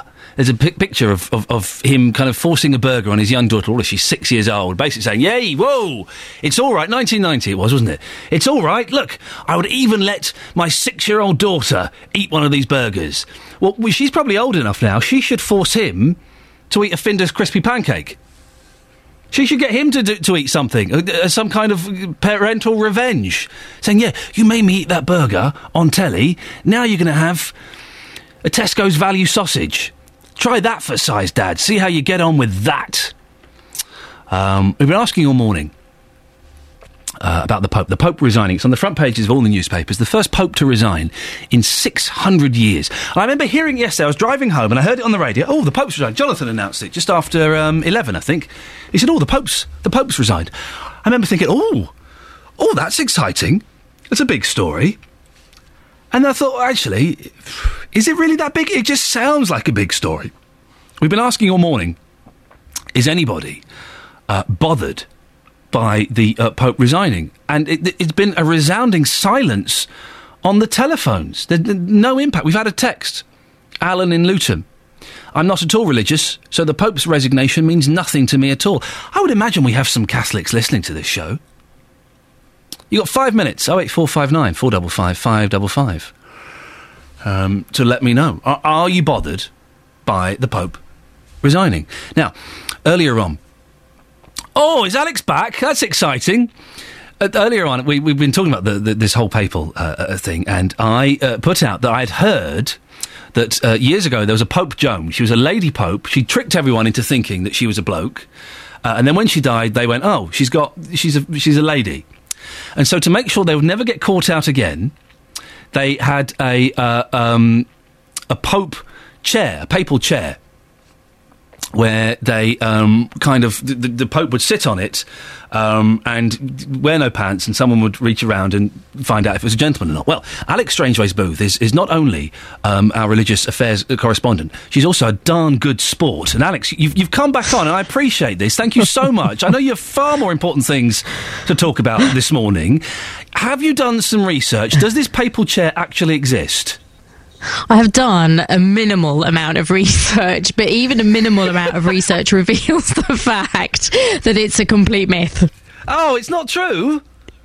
Well, uh, the, you know, historians. It's it was, there, you know, it was it was a story that was spread around in kind of the 1250s, and I think at that time there were a lot of anti-popes and people setting themselves up as popes. And in fact, I think you'll find that the last pope who resigned to tie in with the news story Oh, today good, yes. had to had to resign because there was a big split in the Catholic Church, and there were sort of three popes all at once. Wow. And I think it sort of ties in with that, and, it, and you know, the myth spread that one of them was a woman um, who maybe came from Britain, uh, she maybe came from Germany, uh, so she was a darned foreigner, and uh, she uh, she uh, managed to rise right up into the highest office and became pope, and was only discovered when she gave birth Oh. while riding a horse through What? the streets of Rome. But that didn't actually happen. That's myth. Most historians say that is actually Oh. a, a myth. That's Um, disappointing. and as for the papal chair, there is absolutely no evidence for its existence, and they think it maybe um, centres around some ancient Roman chairs, Oh. thrones which had holes in them that appeared somewhere. Why would they have holes in them? Well, th- not so that they could check whether the Pope No. was a woman or no, not. No. Well, uh, Alex, when you say you did minimal research, Sorry, Iain. No. Have I spoiled your morning? No, because I'm going to insist on believing this. I've got to. When you say you researched it, did you just go to Wikipedia? yes. oh, Alex, you're my new favourite listen, person. No, no, no, no. In all fairness, in all fairness, I went to Wikipedia because honestly, there isn't really anywhere else where anything is written Wow. about it. Oh, dear. And that I think tells its own tale. Oh, Alex, you're you're a really good sport. I really appreciate you doing that for me. Thank you very much. no worries. oh, Alex Strangwayes-Booth there, who is uh, the religious affairs correspondent, darn good sport, and my new favourite correspondent. Can we get? Can we find a religious story every week just to get Alex on to make up for that? I'm I'm going to insist on believing that though. I'm not letting that one go. There is a papal chair, and they have the next pope will have to sit on it.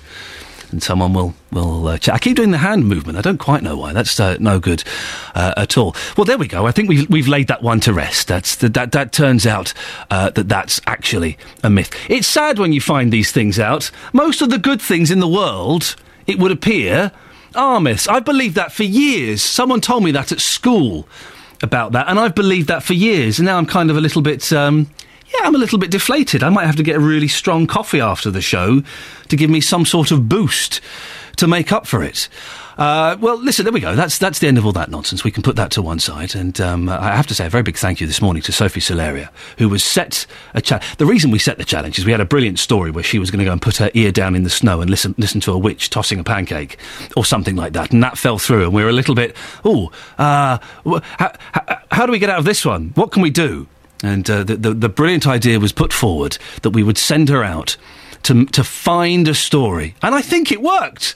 She found a, a Jehovah's Witness who got his son to learn Polish. They're not Polish. Oh, that would be too easy. Who got his son to learn Polish so that they could spread the word to the Polish community, most of whom happen to speak English excellently, I, I hasten to add. I don't want to don't to rain on that poor lad's Polish parade, but uh, I, he probably could have got the message across just as effectively. Do you really need to learn Polish to have a door slammed in your face? I don't. I don't know how effective that is, but what a brilliant story. So I, I'm giving a double thumbs up. The thumbs up fun award goes to Sophie Solaria today for uh, for making an, an, an extra effort and finding a story where there was none. Right, here's the travel news now. Sophie Tyler. Beds, herts, and bucks travel. BBC Three Counties Radio. Looking at delays heading north on the M1 between junction 13 at Milton Keynes South and 14 at Milton Keynes, and southbound 25 minute delays as well between 15 at Northampton and 14 at Milton Keynes. Speed there down to around 30 miles an hour. Also looking very slow still anti clockwise on the M25, where we have delays between junction 21 at the M1 and 15 at the M4. It's going to take you about an hour to get through that stretch, I'm afraid. The earlier problems we had heading north through Baldock have since returned to normal. Looks like it's moving nicely there now at the moment. Heading south though on the A1, we are looking at delays on the Great North Road between the St Neots Junction and the Black Cat roundabout. Barnet Bypass also still queuing between Stirling Corner and Mill Hill Circus. Trains and tubes are looking good this morning, however. Sophie Tyler, BBC Three Counties Radio. Excellent stuff, Sophie. I think there's a, a, a darn good show today. I'd give, I'd give it seven out of ten. Means we can do better, but you, you've not been robbed. You've got your money's worth. Back tomorrow at six. JVS is up next. Till tomorrow. Ta ta. Getting beds, herts, and bucks talking. This is BBC Three Counties Radio. Thank you, Iain. Good morning. Welcome to the JVS show. I'm Jonathan Vernon Smith. It's Tuesday, and on today's Big Phone In, I'm asking Should 70 year olds have to take another driving test? A man from Hertfordshire